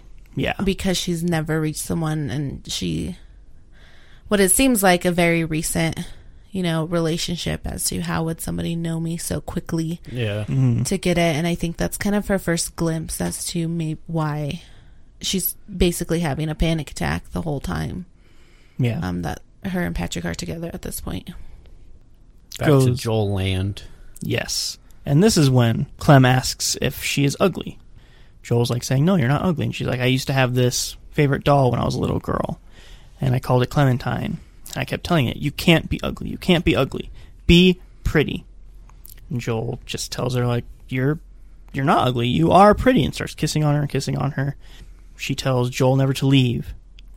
This is the first time. This is actually a really nice moment. Yeah, yeah. You're talking about is uh, you just hear V O of Joel saying, like, please let me keep this memory. Yeah. Just this one. And as he's saying, like, please let me keep just this one memory, you can see it just slowly starting to be pulled away from him. Yeah, and it cuts to Joel and Clem on the ice. Joel says he's exactly where he wants to be. He's never been as happy as he is right now. He could die right there yeah. and be happy. And this was something, when Patrick was rummaging through the stuff, he read this exact line in one of the notes. He did. And then shows him on the train station floor, just suddenly, instead of on the ice. Clem just kind of glides away from him on the floor, almost like being pulled away, but effortlessly. And Joel screams out, I don't want this anymore. Do you hear me? I don't want this anymore. I want to call it off. And see, this was when I couldn't see. I can't take that scene seriously at all. Really? No. I thought that scene was really good. I just too like I just like looking at Jim Carrey just like screaming like that. It's just hilarious to me. To be quite frank. See, this is that thing that Liz was talking about. People just yeah. can't accept Jim Carrey as a real actor. Uh, again, you're the problem, E. I literally only have seen him as the Grinch. I mean, that's one of his worst movies. Yeah, I was going to say, fair. I think Jeriah's taking a bit of offense to that, but me and Jeriah grew up watching a bunch of Jim Carrey movies back in the early nineties. I mean, here's the thing. I don't even like Jim Carrey as like a comedy actor. Like, I look back at like The Mask and Ace Ventura and stuff like that, and I just think they're pretty lame. Oh, yeah, I've seen The point. Mask, actually. So you've seen the two movies I've where he has a green face? Yeah. Okay, cool. I see the movies where you could, like, green screen him out of the movies. Yeah. But, like, I don't really hold his comedy as, like, high regards. I feel... When I was a kid, it was very funny. If I tried watching it now, it would be extremely obnoxious, uh, which is a lot of the reason why I don't want to go see the Sonic movie, because everyone keeps saying it's Jim Carrey back at his nineties-ist, and that's not what I want. That's fair. Yeah. Yeah, it's... I know this wasn't the first time, because I know he did some roles before this wherever he was trying to be serious, but I know that for a while there in the early two thousands he was very or trying very very hard to get more into like a serious acting roles. Yeah, um, I think it started with The Truman Show. That was kind of his first big dramatic role, which uh, The Truman Show I think is a fantastic movie. It's Jim Carrey too. Mm-hmm. I haven't uh, seen it, but Liar Liar, he did that. He was on a lot of movies. I cannot name all the movies he's in. I even if you did, I guarantee I would get less and less of me knowing them. Probably. So Joel tells Clem that they gotta go, and he like grabs her, she's laying on the ice, picks her up, and they start running back and forth on this forth on the ice, which is a nice visualization of him trying to run back and forth between memories, because he's saying like, I have to find a memory where they can't find you, I have to hide you. It's just them running back and forth on the ice, and he's trying to find all these memories, and it's cutting between some things that he knows already and some things that he doesn't. And just everything kind of getting erased as he's seeing them. And it's them in this in the Grand Train Station. The, the Grand train. Central Station? Grand mm-hmm. Central Station, yeah. Um, they're in there, and Clem mentions, like, oh, this is when we're going to go see my grandma. I really like this scene a lot, because you see all the people in the background just start popping out of existence. Yeah. yeah. Well, really what I cool. noticed... If I don't know if it was the first, but it's what I noticed first is like he puts down his bags, and like as he puts down the bags and tells him no, no, like, no, we can't visit your grandma. His bags disappear first, and then yeah. her bags, and then all the people around them start disappearing. Yeah, it's a really cool scene. And then he stumbles into the memory of the interview with the doctor, and mentions like he you're erasing her from me, erasing me from her. And uh, fun fact in this scene. Um, there were two Jim Carreys in real life for that scene. How'd you know? No, uh, this was all just done in one shot. Oh. So it was actually Jim Carrey standing there, and then when it would go over to the doctor, he would take off the hat and the jacket off and sit down and just keep doing that. So he did that like three or four times. That scene was uh, originally very long, actually, of yeah. doing that. That does explain a lot of why he's in like different positions each time they visit yeah. the doctor. Yeah. So it cuts over to... Clem and Patrick on the ice, and Patrick says that line of, I'm the happiest I've ever been, I could die right now, and Clem freaks out. She's like, I have to leave. It's like, wait, what do you mean I have to leave? I have to go right now. And she just gets up and starts walking away, and she's just freaking out. And cuts to another dream, uh, memory of Joel and Clem in the woods. Joel is like saying how stupid he is for hiring them. Clem starts saying something about how... it's not really like him or something like that or something. So they're talking here, and Joel's like, you hired them first. You erased me first. She's like, you're right, you're right. I'm... I do things on impulse. Yeah. And so Clem's like, you just need to wake up. And you're like, okay, I'll just wake up. I haven't tried that. I'll just I'll just lay down, wake up. I'll just open my eyes and wake up. And so he lays down. He forces his eyes open. And in the real world, his eyes actually open. He's like, whoa, whoa, whoa, that, that worked. He's like, it worked? Yeah, it worked just a second. I couldn't move. I could see everything. It worked. Like, oh. And cuts to a memory of them on the couch. Clem says to hide her in memories where she doesn't belong so that they can't find her. So, which I guess it's one of those things, like, it doesn't seem like it would be at the moment because uh, wherever they're sitting on the couch, she's like, you're staring down at my panties at or at this point in time. We're in a memory again. I, got, I have to hide you before I lose you or in this or in this memory. And that's mm-hmm. when she, yeah, says, like, oh, hide me somewhere where they're not going to be looking for or for me. Like, a, or it's like, think of a memory where I'm not in. And he's like, I can't think of a memory that you're not in right now. And she's yeah. like, well, that's the problem. You need to find one. He's like, oh, that's sweet. But really. yeah. Yeah, so he starts thinking of a memory of when him a kid as a kid in the rain, and I like this part too a lot because that memory and this memory start like meshing together, and it starts raining in the apartment, and cuts to a memory of Joel as a kid hiding under a table. He's like, "Oh, I must be four right now." Clem just this saying over and over again, like, "Oh, I love this dress." Like, "Oh my god, I love this kitchen. Everything is so beautiful." It's a nice dress, to be fair. It's very seventies. It's fine. Yeah, it's fine. I'm not against the dress. It's okay if you hate the dress. Thank you, Robbie. Thank you for that support. And I also like the scene because it's Joel as an adult, but also Joel remembering what it was like being four, and he's like struggling going back and forth between the two of them. Yeah, and he like doesn't know how to kind of cope, I guess, with like should he like re- be the memory or be himself. It's really but it's cool. also it's a really cool way they did it. I feel like they just had two kitchens for this scene. Or that, or they did some weird practical effect that I'm not sure. But like with uh, Jim Carrey being the size of a four-year-old, and fun fact, this was done with practical effects. Okay, it was a forced perspective shot. Okay, with a slanted room and some bigger objects and stuff. Yeah, so the, a lot say... of the same effects were used in uh, Lord of the Rings. There you go. Also with Elijah Wood. That's the connection. But no, I did like that because it seems like Kate Winslet or um, Clementine. Is, you know, normal size, and then um, Joel is the size of a four-year-old, but he still looks like normal Joel. Yeah, it's a really good effect. Just very tiny. A lot of shots in this are very classic practical effects. Those are the ones that look better. They do, honestly, yeah. Yeah. But Joel is tr- crying uncontrollably here, and Clem's like, no, no, Joel, Joel, Joel, look, look, just look, see? My crotch is still here, just like you remember it. Yeah. Oh, yuck. Gross. Yeah, but, like, it's... a weird scene wherever Joel is still Joel, but he's like slowly slipping into his four-year-old self of him, his mother not giving him enough attention, and him crying because she's not giving him enough attention. Yeah, and then her trying to say like, "Snap out of it! You're not four years old right now." Or is he? He isn't. Isn't. He's Schrodinger's four-year-old. That sounds creepier than it is. Just that. Anyway, cuts to real life, and Stan realizes uh, after very obviously pull. post coitus with Mary, which fun fact, I guess, I don't know if this is a fun fact, it's just a fact. Um, there was a sex scene shot with them that they cut out. Um, do they do it on top of Joel? I don't know. I haven't I, I haven't seen the scene. Yeah, I was going to say it was cut out and apparently there are two different reasons for it. The writer says that it was just too long of a scene and it didn't fit the tone of the movie. The director says sex scenes on screen made him uncomfortable. So that sounds like if I was a director, like, one. Yeah. They both have like different excuses of why it was cut. It probably just didn't I mean, work in any yeah. way. But yeah, they're uh, freaking out, and Mary is freaking out way more because they're very high. And he uh, Stan is saying like he has no idea what to do, he has no idea how to find him, and Mary's like, well, you have to call Howard, you have to call him and get him here. And Stan doesn't want to at first, and it doesn't take much convincing until he's like, yo, yeah, okay, I'll, I'll call Howard. It's very much that sense of like, you're like... you just fucked up at your job, and you're like, no, no, I can fix this. I can fix this. I can fix this. I need help. I can't fix this. So Howard is sleeping, and he's getting the call. And he goes, he turns on the light and gets the phone. He's like, blah, blah, blah, blah, blah. And then you see his wife. This is kind of an important scene. Maybe I not guess. Yada, yada. um, Stan starts explaining what's happening and that he, like, lost Joel.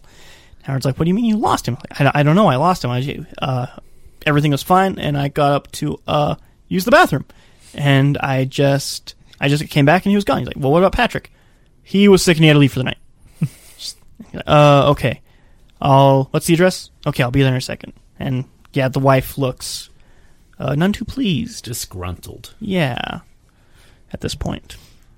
And so Stan starts telling Mary that she needs to leave, and she refuses.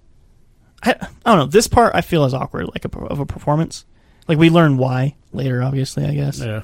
But I always just felt like this part felt really weird. It is weird because she's like, no, I'm high, I'm right now. And it's like, that's a pretty good reason to leave. Yeah. Yeah, yeah, I've never seen a high person act that way.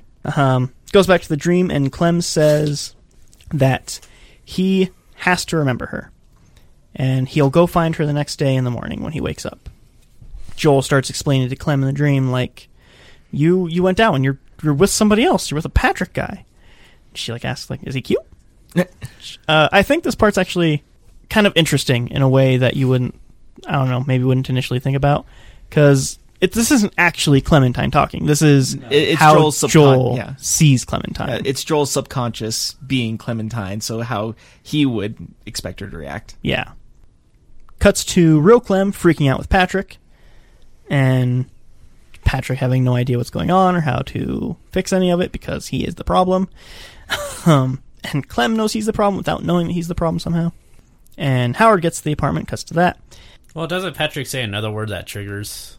He mm-hmm. says something from one of those. So he starts um, describing her um, and giving her compliments as to why she's not so fucked up.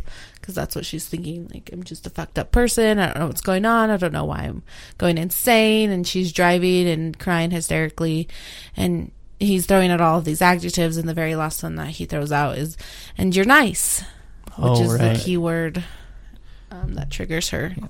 It all, and that's when it cuts out. Yeah, I'm guessing it's all for Clementine, like there's something wrong about him, but I can't quite pinpoint what it is, kind of s- situation. Mm-hmm. And then, yeah, Howard shows up. He's like, yo, what you do? Yeah, and then he's like freaking out. He's like, why is she here? Mary. And she makes an excuse saying, like, she wanted to see what it was like for her coworkers to be working with working coworkers, working, working, working, coworkers, working. She stumbles over the working and coworkers yeah. part a lot. She wanted to get up close and personal into the process. Well, yeah, she wants dirty. I want. I wanted to see how the process worked so that way I can understand my job and my coworkers more. Yeah. And then Howard asks if Stan tried going through the C gate, which in my head just immediately means external hard drive. But this is obviously just the writer throwing out throwing fake out terms. technology yeah. terms. So they start talking, saying a bunch of dumb fake technology stuff. And like Stan's like, of course I tried that. He's like, I mean, uh, uh, yeah, yeah, I tried that, yeah. Mary gets Howard a chair. Howard sits down. He's like, well, I guess I'll start just going through all of his memories, see if anything comes up. He finds Joel, cuts to Joel taking a bath in the sink, and uh, Clem's like, wow, you're like really into this. This is the happiest I've ever yeah, seen. Yeah, this is the happiest I've ever seen. You're like, mm, yeah, bath. uh, fun fact, this part. During this scene, apparently the hot tub that was shaped to be like a uh, tub, or uh, a kitchen sink, sink. a sink, um, was extremely hot, to the point to where Kate Winslet was like starting to pass out and feel lightheaded. And the director said, like, for some reason, uh, Jim got really protective of Kate right here. And he refused to go on with the rest of this until we fixed the temperature or until she felt better. It's like, it's a weird little thing. Jim Carrey just trying to be a good guy about it. Yeah. Well, I was going to say, uh, one thing I found interesting about this scene, too, is, like, whenever he's trying to look for... When he's trying to look for him in that scene, because, like, uh, the reason, like, the... why the pacing is weird for this movie is because the whole him them erasing memories uh, they say works best if they start from the most recent memory and work their way back to the most uh, to the earliest memory. Mm-hmm. And then now with them like, okay, well, we can't find him. How about we go to the earliest memory instead of the most recent one? So they kind of flipped it around, and so they f- try to find the most recent or the earliest memory of Joel that they can find, and it just happens to be him being bathed in a tub. Which, t- like, he just doesn't sink. Have that memory anymore. Yeah, I guess. Well, like, that's actually something I wanted to bring up. So, at the time, she is singing, uh... Oh, oh my darling. darling. Oh, my oh, darling. My darling. Yeah. And then, in the earlier scene, Joel says he doesn't know what the heck Clem was talking about. Yeah. Because he had that removed. Yeah. It's really, I never caught that either. Mm. Man. So, yeah, now uh, Jim Carrey has never been bathed. Uh, yeah, he doesn't know what a bath is. Basically, so they Howard does find him. Yes. Clem disappears. Yes. And then this tub drains. Yeah. And... Which, like, with the tub draining, or the kitchen sink draining, it's just kind of like, oh, found him, and, like, so it just sucks him out of that memory. Yeah, it sucks him out of that memory, and memory of what looks like to be an ocean. From that memory, it pops him over into a drive-in, which he is soaking wet in that. And he sort of seems to half drown in the memory. Um, yeah, because I almost forgot about that scene, where, because, yeah. like, in the real world, he starts making choking sounds, like, as if, yeah. as if he's drowning. And his eyes are open. Mm-hmm. And Howard's freaking out. He's like, has he done this before? And I was like, no, no, of course he hasn't, which obviously he has, but they were dancing on him and high, so they didn't see him um, actually sort of wake up a little bit. But yeah, Howard's like, okay, I have to give him a sedative. This can't happen. So he shoots him and knocks him the fuck out. Not shoots him. He shoots him up shoots full him. of a drug. Some like, no, drug. We can't have this. Just puts a gun to his head. So cuts over to Joel and Clem, and they're outside of a drive-in. Howard's like, okay, they're back in. Yeah, and they're just... sitting out in front of the drive-in, making fun of it, just kind of because they aren't listening to it, because they're stealing a film. They're ad-libbing it, if you yeah. will. They're the one who told me that sound is half the film, so they're not is. even getting the full experience. I know, what cowards. Yeah, that's why they're ad-libbing it, though. They're making their own yeah. film out of images with no sound. Very M S T three K style. Yeah. The whole thing. Uh, fun fact, during all of this, uh, Jim Carrey... was also, again, very adamant that he wanted to have his little joke commentary thing in there. The director did not want him to have it at all. Like, he kept telling him, don't do that. And Jim Carrey was like, no, I'm doing it. I'm doing it every single time. The same joke. He's like, it's very funny. And the director's like, and it turns out that it was the best take we had, but I just wish he would have gone with it. Like, I feel like my actor didn't trust me. Like, I don't know. I don't like But he didn't trust his actor. He didn't trust his actor. And so this is when... It, uh, that memory starts to be erased, and he they try running away again, and this is when it cuts back to that doctor's office. All of the faces are distorted, and the voices are distorted. And another fun fact here, the distortion on the face with, like, the weird stretched skin thing is just a picture of the director's knee that they basically patched on to, to the faces. So that's just the director's knee skin. Neat. And uh, goes back to the real world, and Stan starts saying, like, it's really weird that he's in a memory that they've already erased. He's never seen that before. And then goes back, and Clem says, like, he needs to hide her deeper. Deeper, and something humiliating. And Howard is about to leave the apartment because everything's under control, and Stan's like, oh, I lost him again. So Howard comes on back. Yep. And then... I heard E laughing a whole lot at this point. Uh, just like he's just... He's just wanking it to some furry porn. Yeah, it's a very embarrassing memory.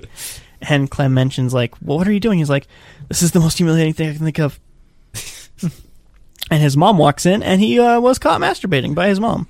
Which I can't imagine something more... I guess I can imagine something more embarrassing than that. I but that would be horribly, horribly humiliating and awkward. And it cuts from that, and they find him. That memory starts to be erased, and they're on the beach in the bed. And then the bookstore, because everything is being erased very quickly. Yep. Um, and Howard's like, I don't know what's going on or why this is happening, but I'm finding him quickly enough. So cuts to the bookstore, and all that... Cuts to the bookstore a lot, actually, and you just see all that very slowly getting erased. The bookstore wasn't really getting erased. It was just everything was going blank. Yeah, that's true. That's fair. I just yeah. thought that was, like, a cool effect for it. Yeah. yeah, where, like, all the books were losing their markings to it, and they're just turning into... basically white blocks. Yeah. yeah. Um, and then Clem's like, you have to hide me somewhere really, really buried. And it's a memory of him as a very little kid. And he's being peer pressured by a whole bunch of other little kids. And there's this little bird in this little, wagon. little red wagon. And he has a hammer in his hand. And they're pressuring him and pressuring him. And he hits the little bird with the hammer and kills it. Fun fact, during this scene, I guess... because it cuts from, like, little baby kid Joel to Jim Carrey as yeah. baby kid Joel, wearing all the same things. Um, I guess Jim Carrey had a really, really hard time with this scene of having to hit the bird um, and kill the bird.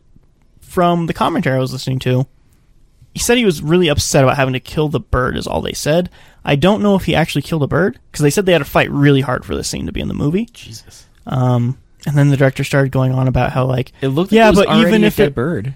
I don't know, maybe. But the director goes on and be like, even if it was a tiny little spider that was already dead, he would have been. I don't think he would have been nearly as upset. He's like, I don't know, maybe we should ask him. It's like, I don't know what the situation on the bird was, honestly. It sounds like they killed an actual bird. It's possible. It There was nothing at the end that said no animals were harmed in the making of this. I don't think. We didn't stay for the credits. Oh, we didn't stay for the after credits scenes where you see the cinematic see the Jim Carrey back. verse. Yeah. uh, so the kids are like, they peer pressured him. He killed the bird. And then a little girl comes in, like, grabs him to take him out of there. And then they go in front of his house, of his childhood house. And um, that's well, when the two kids... Not quite yet, because they haven't left yet, but she's, like, trying to pull him away. I mean, and there's a scene where Jim Carrey's like, I'm going to beat up this little kid, and then gets beat up. Yeah, like, yeah. as they're walking away, like, uh, they start to confront him, and then Jim Carrey, like, walks back to the kids. It's like, hey, I'm not scared of you! And it's... like full-grown Jim Carrey, but it's still little kid Jim Carrey because of the memory. And like, uh, little kid grabs him, puts him in an arm lock, mm-hmm. yeah. and just uh, the girl pulls him away. And then yeah, they're in front yeah, of his little childhood home. As Liz was saying, yeah. And uh, another fun fact: uh, the V O that you hear during the scene of like them talking through their heads and stuff like that, explaining what's going on. The director wanted them actually on set that day doing live V O.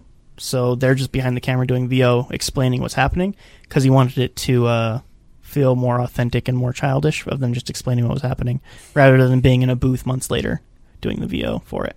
So whatever they said that day was just whatever they had on their mind. Because the next thing is, like, they they play, and Jim Carrey is holding a pillow up to the little girl. It's like, ah, oh, you're dead. I'm killing you. You're dying.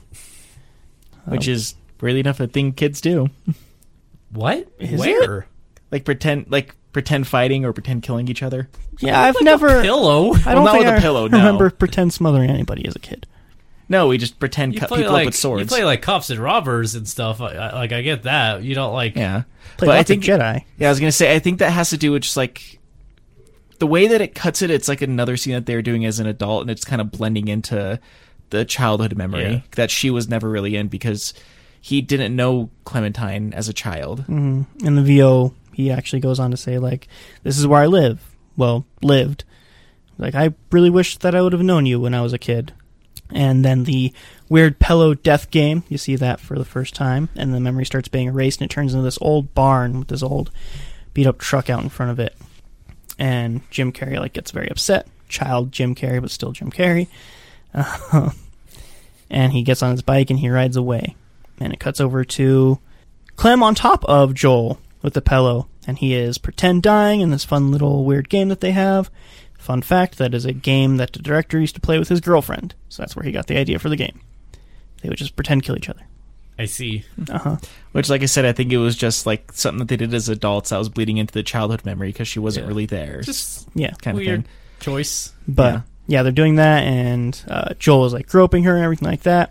Then he stops moving. Clem starts freaking out. She's like, are you really dead? No, he's not really dead, of course.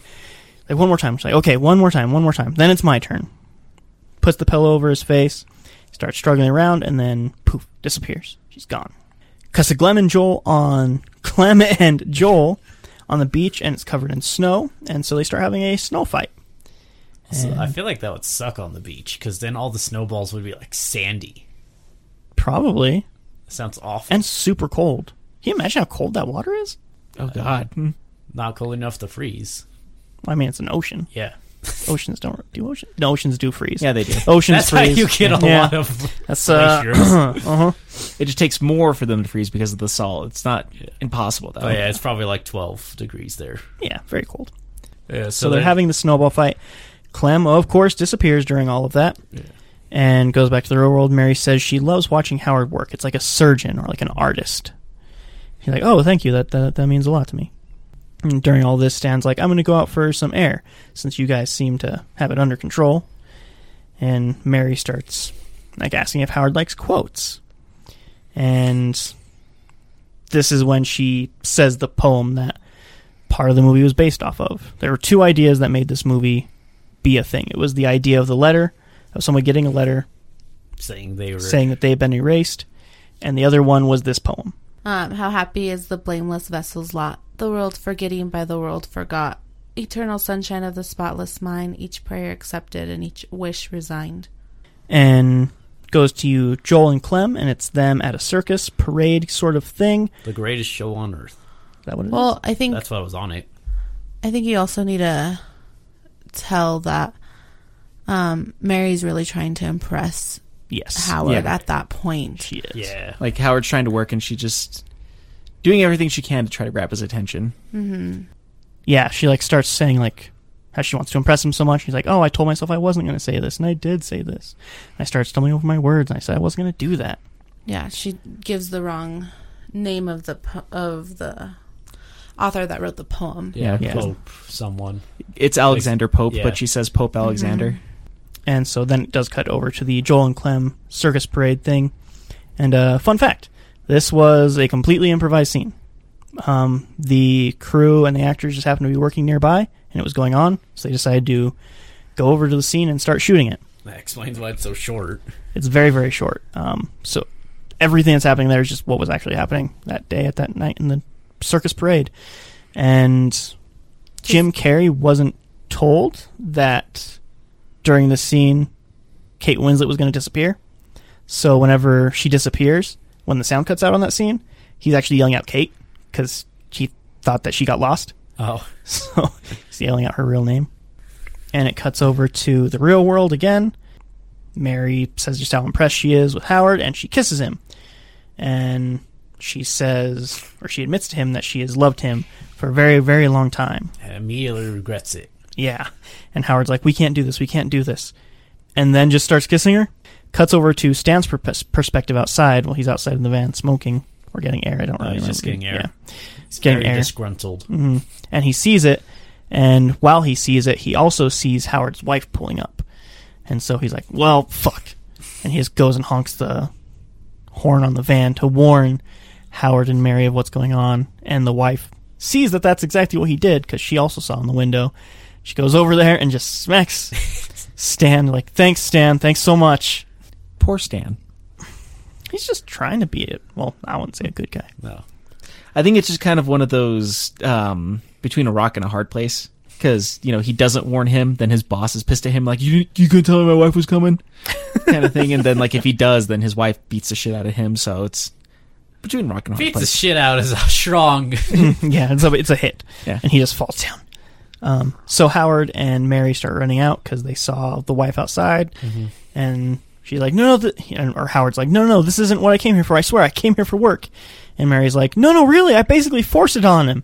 My wife's like, really, Howard, you aren't even, you're, you aren't even going to tell her. You're, don't be a monster. Just tell her, Howard. And drives away. And she's like, what do you mean? Uh, t- tell me what? Howard's like, well, we, uh, we were kind of a thing at one point.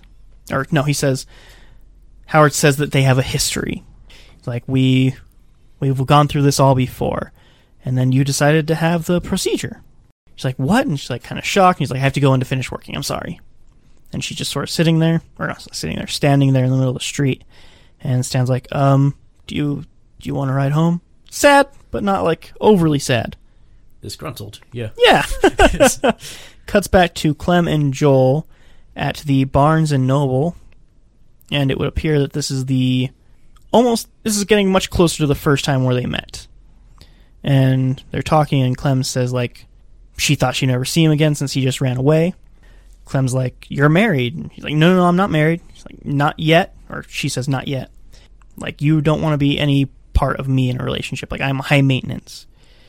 Joel's like, I remember this speech so well. And Clem starts to tell Joel, like... I had you backed in a corner. Mm-hmm. It's like, but you need to try your best to remember me. And memory's gone. Cut away. Which, that's actually another one of those, because uh, you guys said it keeps on cutting back to that bookstore. Like, that's actually the scene where all the books finally turn blank. Yeah. And it's, he's pretty much in, I don't want to say in like a white room, but it's like, it's the same bookstore, but everything is just, it looks like it was all painted over white. It's untextured. Yeah. So, goes over to, cuts over to the real world. And Mary is at the office, and she's going through Howard's desk at the office, and she finds her tape with her interview, the same kind of interview that Joel did earlier in the movie, and is explaining her history with Howard and all the memories. And she starts talking about, like, the first time I saw you, I just knew immediately that I loved you. And she's listening to it, and she's breaking down while she's listening to it and crying, realizing, like, there is this huge history. on the tape, she starts also breaking down, saying, like, I can't do this, I can't do this. And Howard's like, no, no, you know, we both know this is for the best. Cuts to Joel going at going to the beach party with his friends. And you see them unpacking the car, and there's, like, this little plane, there's a cooler, and the friend, the, the wife, like, tries to get the cooler, and she falls down, going to the party. And Joel says, like, this was the day we met. You were down by the surf. You're in that orange sweatshirt I would come to know so well, and even hate eventually. And Clem says, like, she saw him by himself. Thank God there's someone here who doesn't know how to act at a, at these kind of events. Start talking about random things. Steals his chicken. Yeah, can I borrow that piece of chicken? He's like, I remember that. You just asked if you could borrow it, and then you just took it. Like, and it was so intimate, this whole... Yeah, it didn't even wait for me to spawn. This whole thing just felt so, so intimate. And then she says the thing, like, no jokes about my name. And Joel's like, what do you mean? He says, like, oh, my darling, oh, my darling. And she's like, no, no jokes, no. He's like, okay, okay. He's like, no, no, I think your name is actually is actually magical. I used to have I used to have a Huckleberry doll when I was a kid. It's my favorite doll. Huckleberry Hound. Mm-hmm. Clem goes on to say, she's like, this is it, Joel. It's going to be gone. I'll be gone. He's like, I know. What do we do? Enjoy it. Cuts to them walking on the beach and just sort of strolling along. And she asks if he's married. He's like, no, no, I'm not. I'm not married. He's like, I think we should move to this neighborhood. He's like, well, I, I live with someone. Male or female? Male or female? Uh, female. She's like, well, at least I know I'm not barking up the wrong tree. And they come along this house. And Clem is over at the window. And Joel's like, well, they might have a dog. She's like, no, there's no dog here. And she breaks in. And Clem asks what his girlfriend's name is. Naomi. She's like, well, I guess I can start looking for candles and matches and the liquor cabinet. Joel's like, I think we should go. I think we, we should go and not be out of here. This somebody lives here. This is somebody's house. She's like, Clem's like, this is our house for the night. We are, and she picks up a piece of mail in the kitchen, David and Ruth Laskin. Clem does eventually find the alcohol cabinet, and Joel is not excited about any of this at all. He is apparently not a big fan of breaking and entering. Uh, what a surprise. So while all this is being said, the house starts crumbling and falling apart, and all the walls are disappearing. And Joel says they should go. She says, so go. I did. I thought maybe you were a nut, but you were exciting. She says, I wish you would have stayed. She says, I I wish I had stayed too. I wish I had done a lot of things. I wish I had stayed. I do. I walked downstairs and you were gone, Clem says. She says, I was scared. I I felt over my head. I I didn't know what to do. Was it something I said? Yeah, you said, so go, with such disdain, you know? She says, Jolie, what have you stayed this time? It's like, I walked out the door. I can't. There's there's no memory left. Come back and give me a goodbye at least. Let's pretend we have one. Bye, Joel. And then you hear this little whispery voiceover of, meet me in Montauk. He goes back to the bonfire with all of his friends waiting for him. And they get in the car. He's up to his neck in sand in this car because all of his memories are just coalescing and erasing all at the same time. And through the windows, you see all of these small little memories finally and permanently fading away. All they keep asking him is like, oh, hey, I saw you. I think you met a girl over there, right? Like, I saw you talking to somebody. Like, who was that? Just a girl. Cuts to Howard finishing the process in real life. And it's the morning. And him and Stan are just starting to pack up. Stan goes over and he wipes away the dots on the side of Joel's head.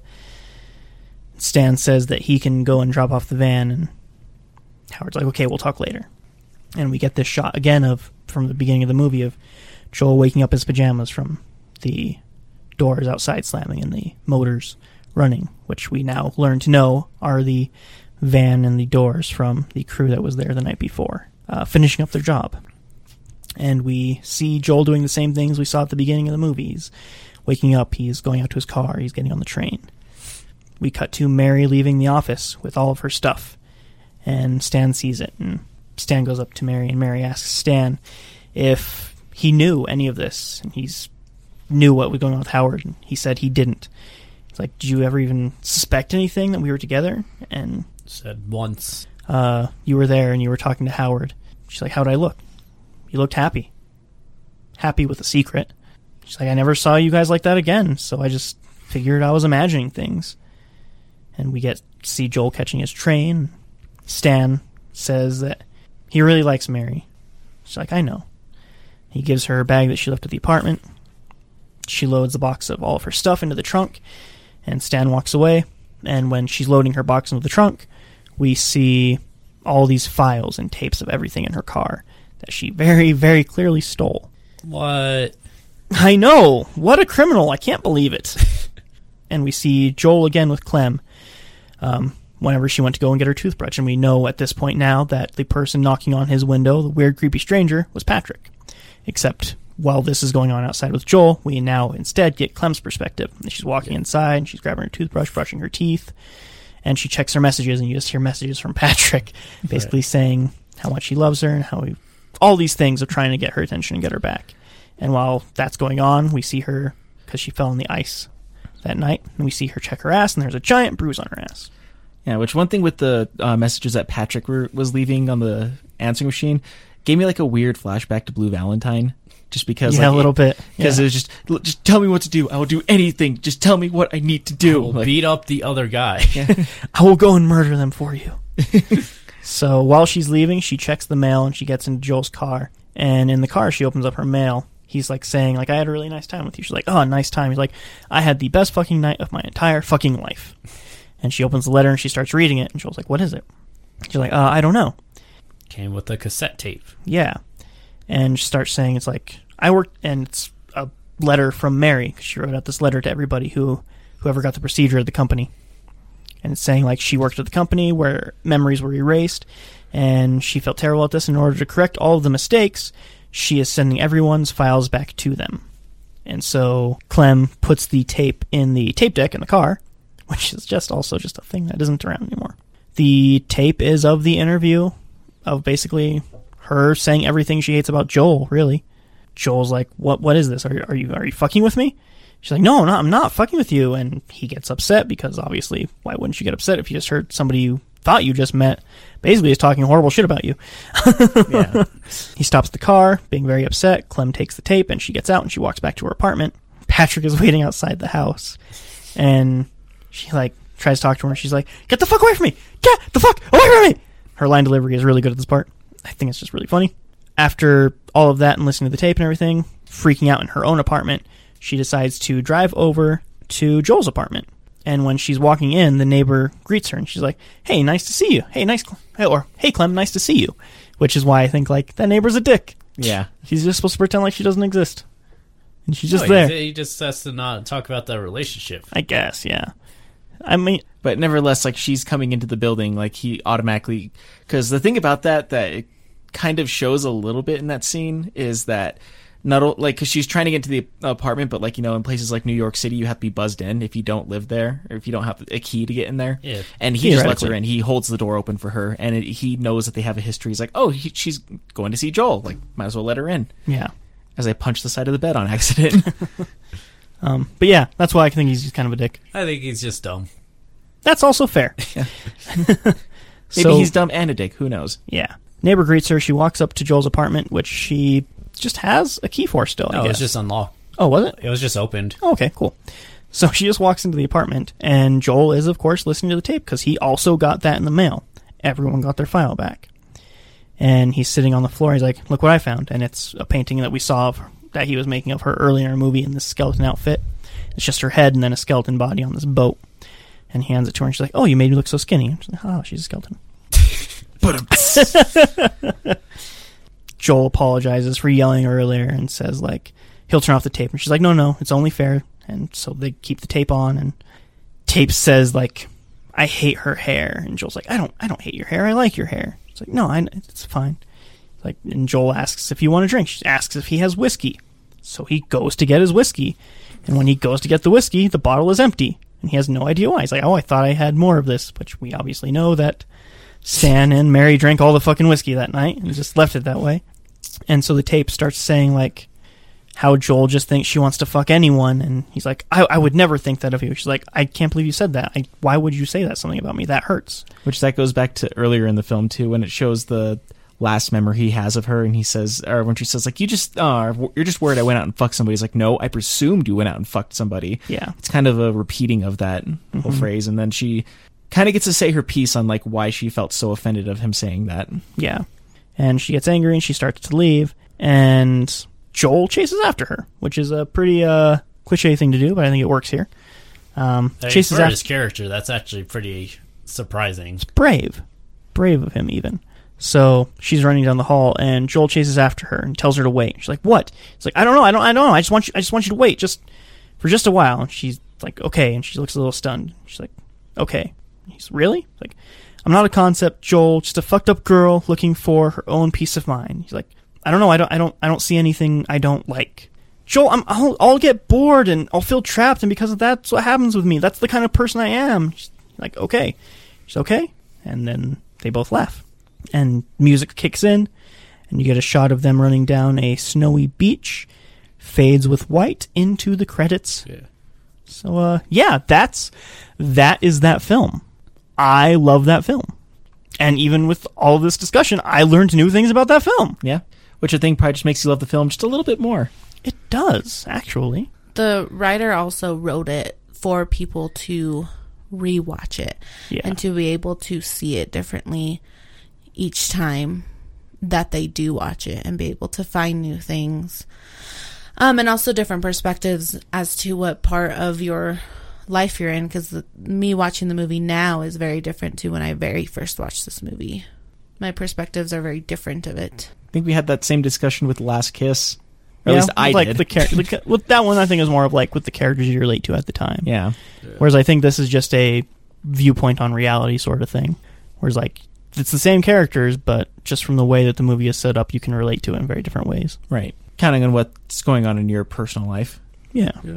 I think it's what you know also, too, though. Mm-hmm. I think when you're younger and you do actually want to forget everything, you think this is a brilliant concept. And if you could do it, you would do it.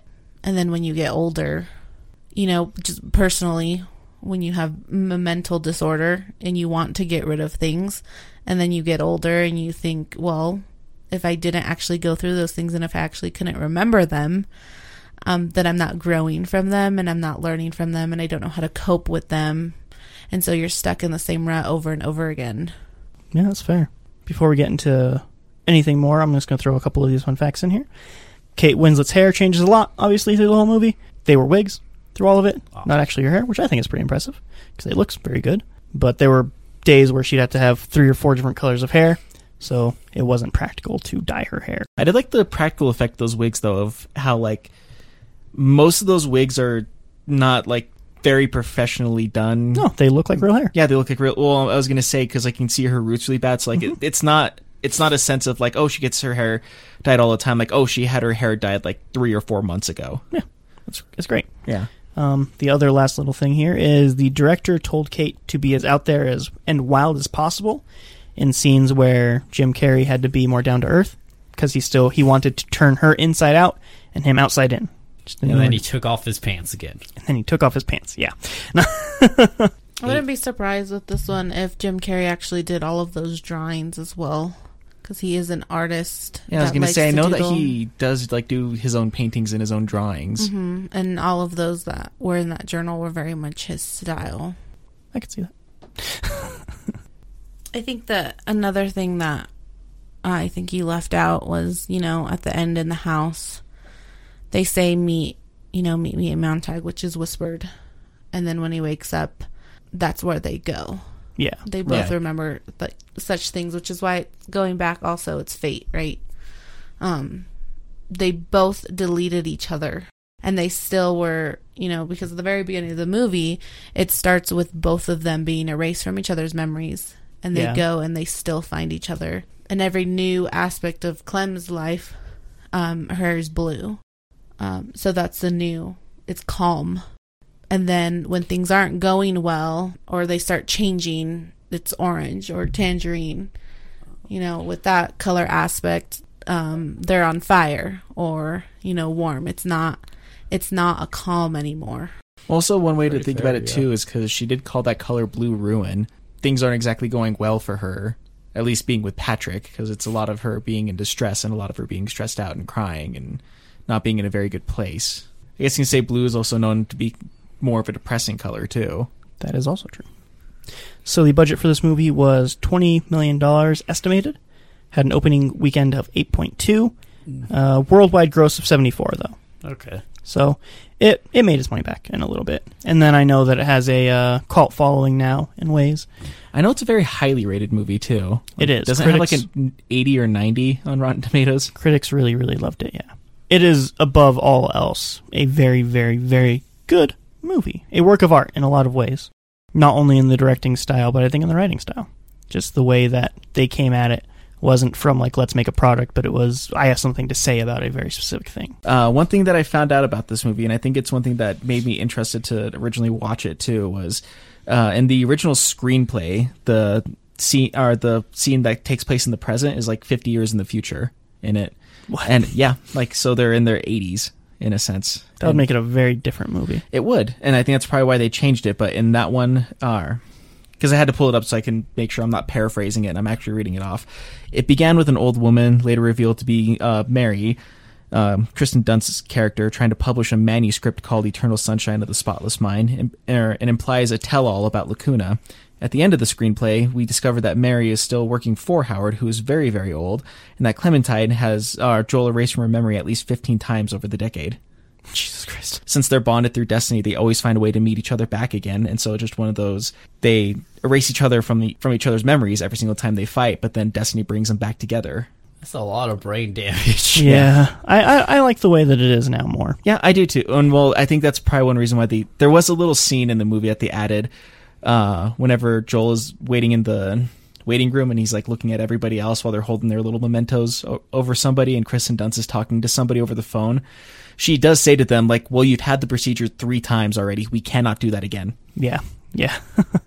And so they may have added that scene just because, like, they realize, like, yeah, we can't really have this ending. Yeah. It's very possible. But let's get to the one out of ten ratings. Let's go ahead and start with you, Robbie. No, I did like this movie, and it's one of those things, like, it's been a long time since I've watched this movie, and I remember, like, at the time I tried watch or when I first watched it, I probably didn't like it as much as I liked it now, but I was also kind of just trying to watch it as, like, a background movie, and this is definitely not one of those movies you just kind of put on in the background mm. or, like... No, you definitely have to pay attention to this one. Definitely. There are there is a style of movie that I've heard that is called Cheese Whiz for the Brain, and that's basically just, like, a fun movie that you don't really have to pay a whole lot of attention to. Transformers. This is not one of those movies, though. This is one of those ones, like, it demands that you pay attention to it. Yeah.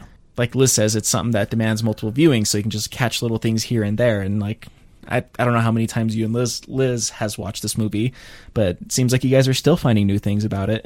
I am. I am finding new things. Um, is Liz Liz has definitely watched it a lot more than me. Oh, yeah. I've watched it way more. Yeah. I get very... When I get really low, is these are the movies I like to watch. To remember. Yeah. Life is good. Fair enough. Yeah. Um, I don't know if I'm finding new things about it as many times as I've seen it. I think mine is more the feeling of remembering, you know, why would you want to get rid of the things that are making you sad? Because if you don't, then you just relive them over and over again. Um, so I think it's just, it really is just a reminder of, you know, I mean, I also love the actor, so I love Mark Ruffalo. I absolutely love him and anything that he's done. Um, Elijah Wood. Elijah Wood is also a very good actor. He's great also. Mm-hmm. Um, I love Kate Winslet. I absolutely love her also. Kier- Kirsten Dunst, mm-hmm. is that your name? Mm-hmm. I'm not, I like her. I don't like her as much as the other three. Um And then I Jim Carrey, I love more in serious roles than I do in his comedy, though I, some of his comedic movies I think are really funny. I like The Grinch. Okay. I mean, I do like... at least one person. Everyone I, is allowed to have a bad opinion. Uh-huh. Sure, sure. I mean, but, uh, but uh, hey, Robbie, that's besides the point. What's, uh, what's your one out of ten? I think I originally walked in thinking I was going to give this a seven out of ten, but watching it again, I think I'm giving it an eight out of ten.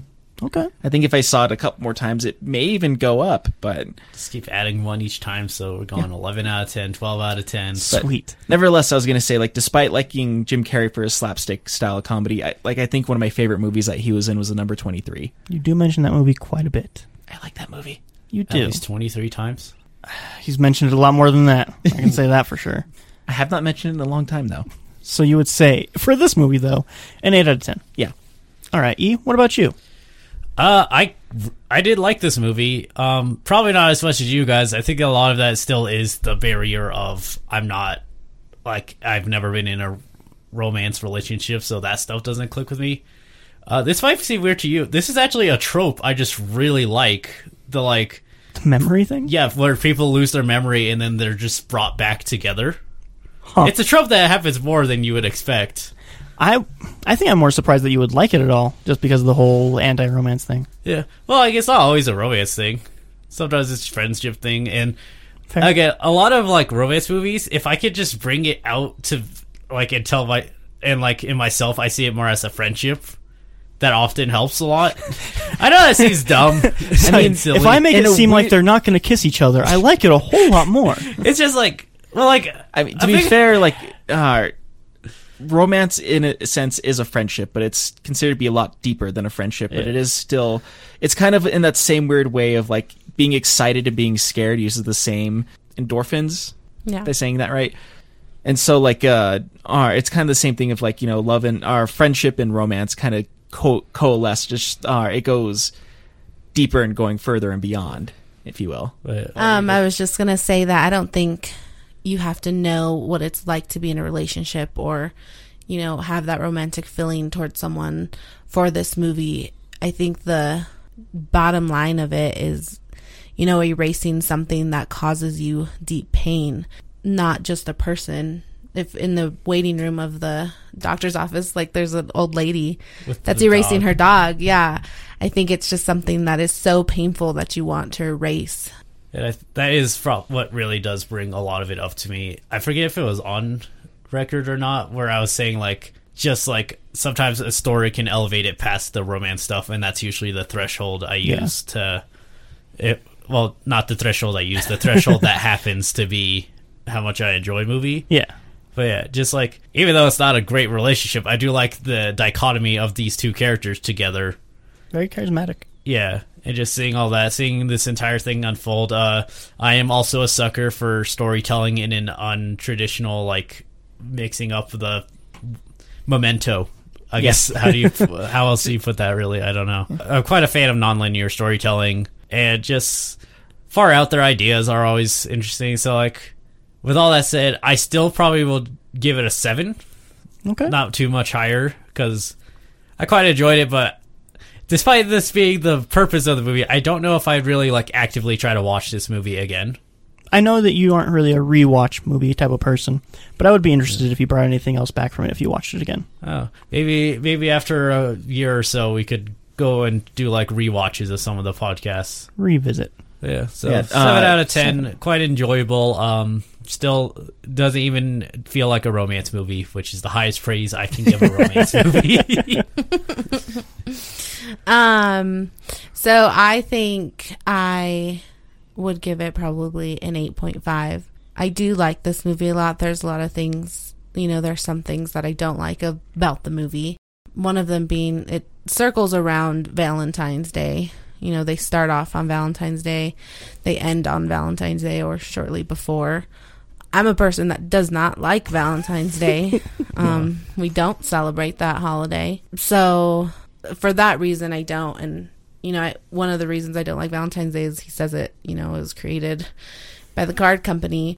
Second, I'm Catholic, so it's just another saint that y'all took because you liked it and went with it. You know, it's not something special.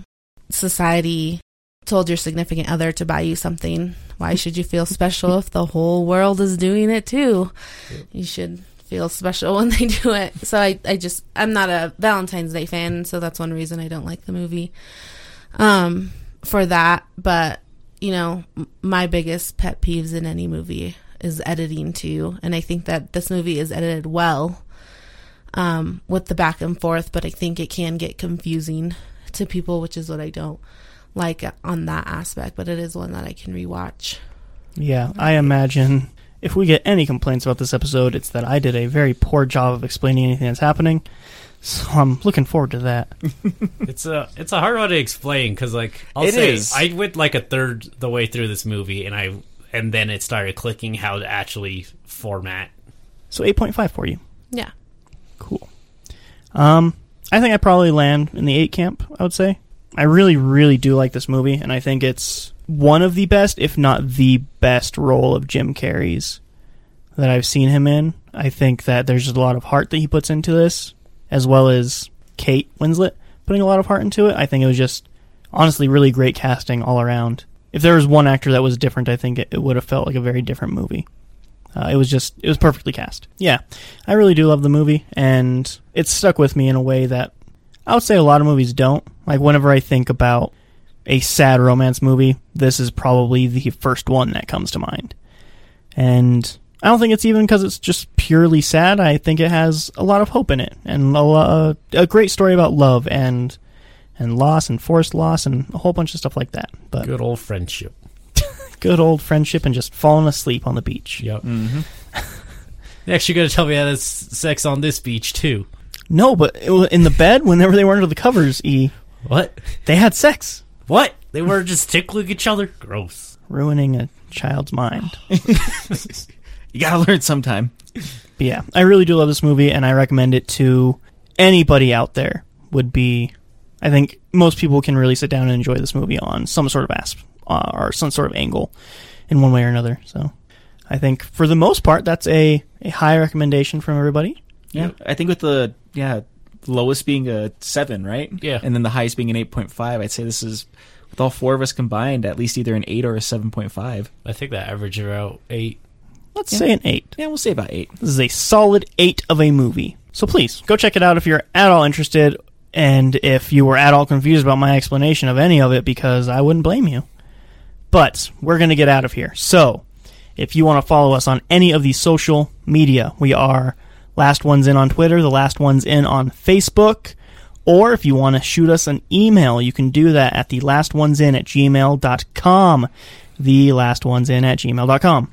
Let us know anything. Let us know your opinion of the movie or what movies we should watch if you have an opinion on that. We would love to hear it. Send us your thesis on why Valentine's is actually a good holiday. I, if it's you not. if if we get that email, I will read it on the next episode. But that marks the end of our theme month. We're not going to do a theme month for a little while here. We're going to let it be a little loosey-goosey for a bit. But this month we started with taking a look at Wrist Cutters, went on to Blue Valentine, Last Kiss, and ended off with Eternal Sunshine of the Spotless Mind. Next month, we have a loose idea of what we're going to be watching, but... We've been throwing... Well, me and Dry have been throwing around some ideas on what we're going to watch. I threw e- one idea. E actually has an idea. He does. So that'll be fun. That'll be interesting. E has a movie.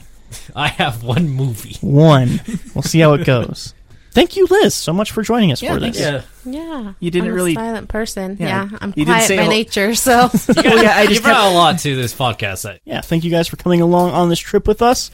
We will see you next week with a movie that isn't about love, most likely. Yeah! Yeah! E is gonna be so excited. Alright. See you guys, and talk at you next week. Bye. Bye. See ya. Bye.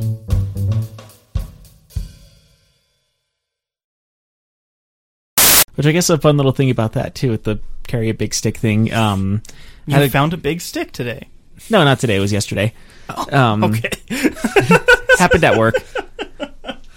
Were you speaking softly and someone came up to you and said, here is a large stick? I don't know. Actually, isn't there a thing to where, like, they have to get everyone's permission if they're going to shoot in a real location? Uh, If they're going to be on film, they have to get their permission. And if they use their specific place, I know they have to yeah. get their permission. I don't yeah. like. I don't think you would have to get the neighbor's permission. Like an apartment complex? Unless you're like, really loud. Then I think you for like might. An apartment complex, you would have to. I think you just have to pay the apartment complex and be like, yo, yo, give me these couple rooms. You pay the person who your room. I'm not a filmmaker, so take anything really? I say with a grain of salt.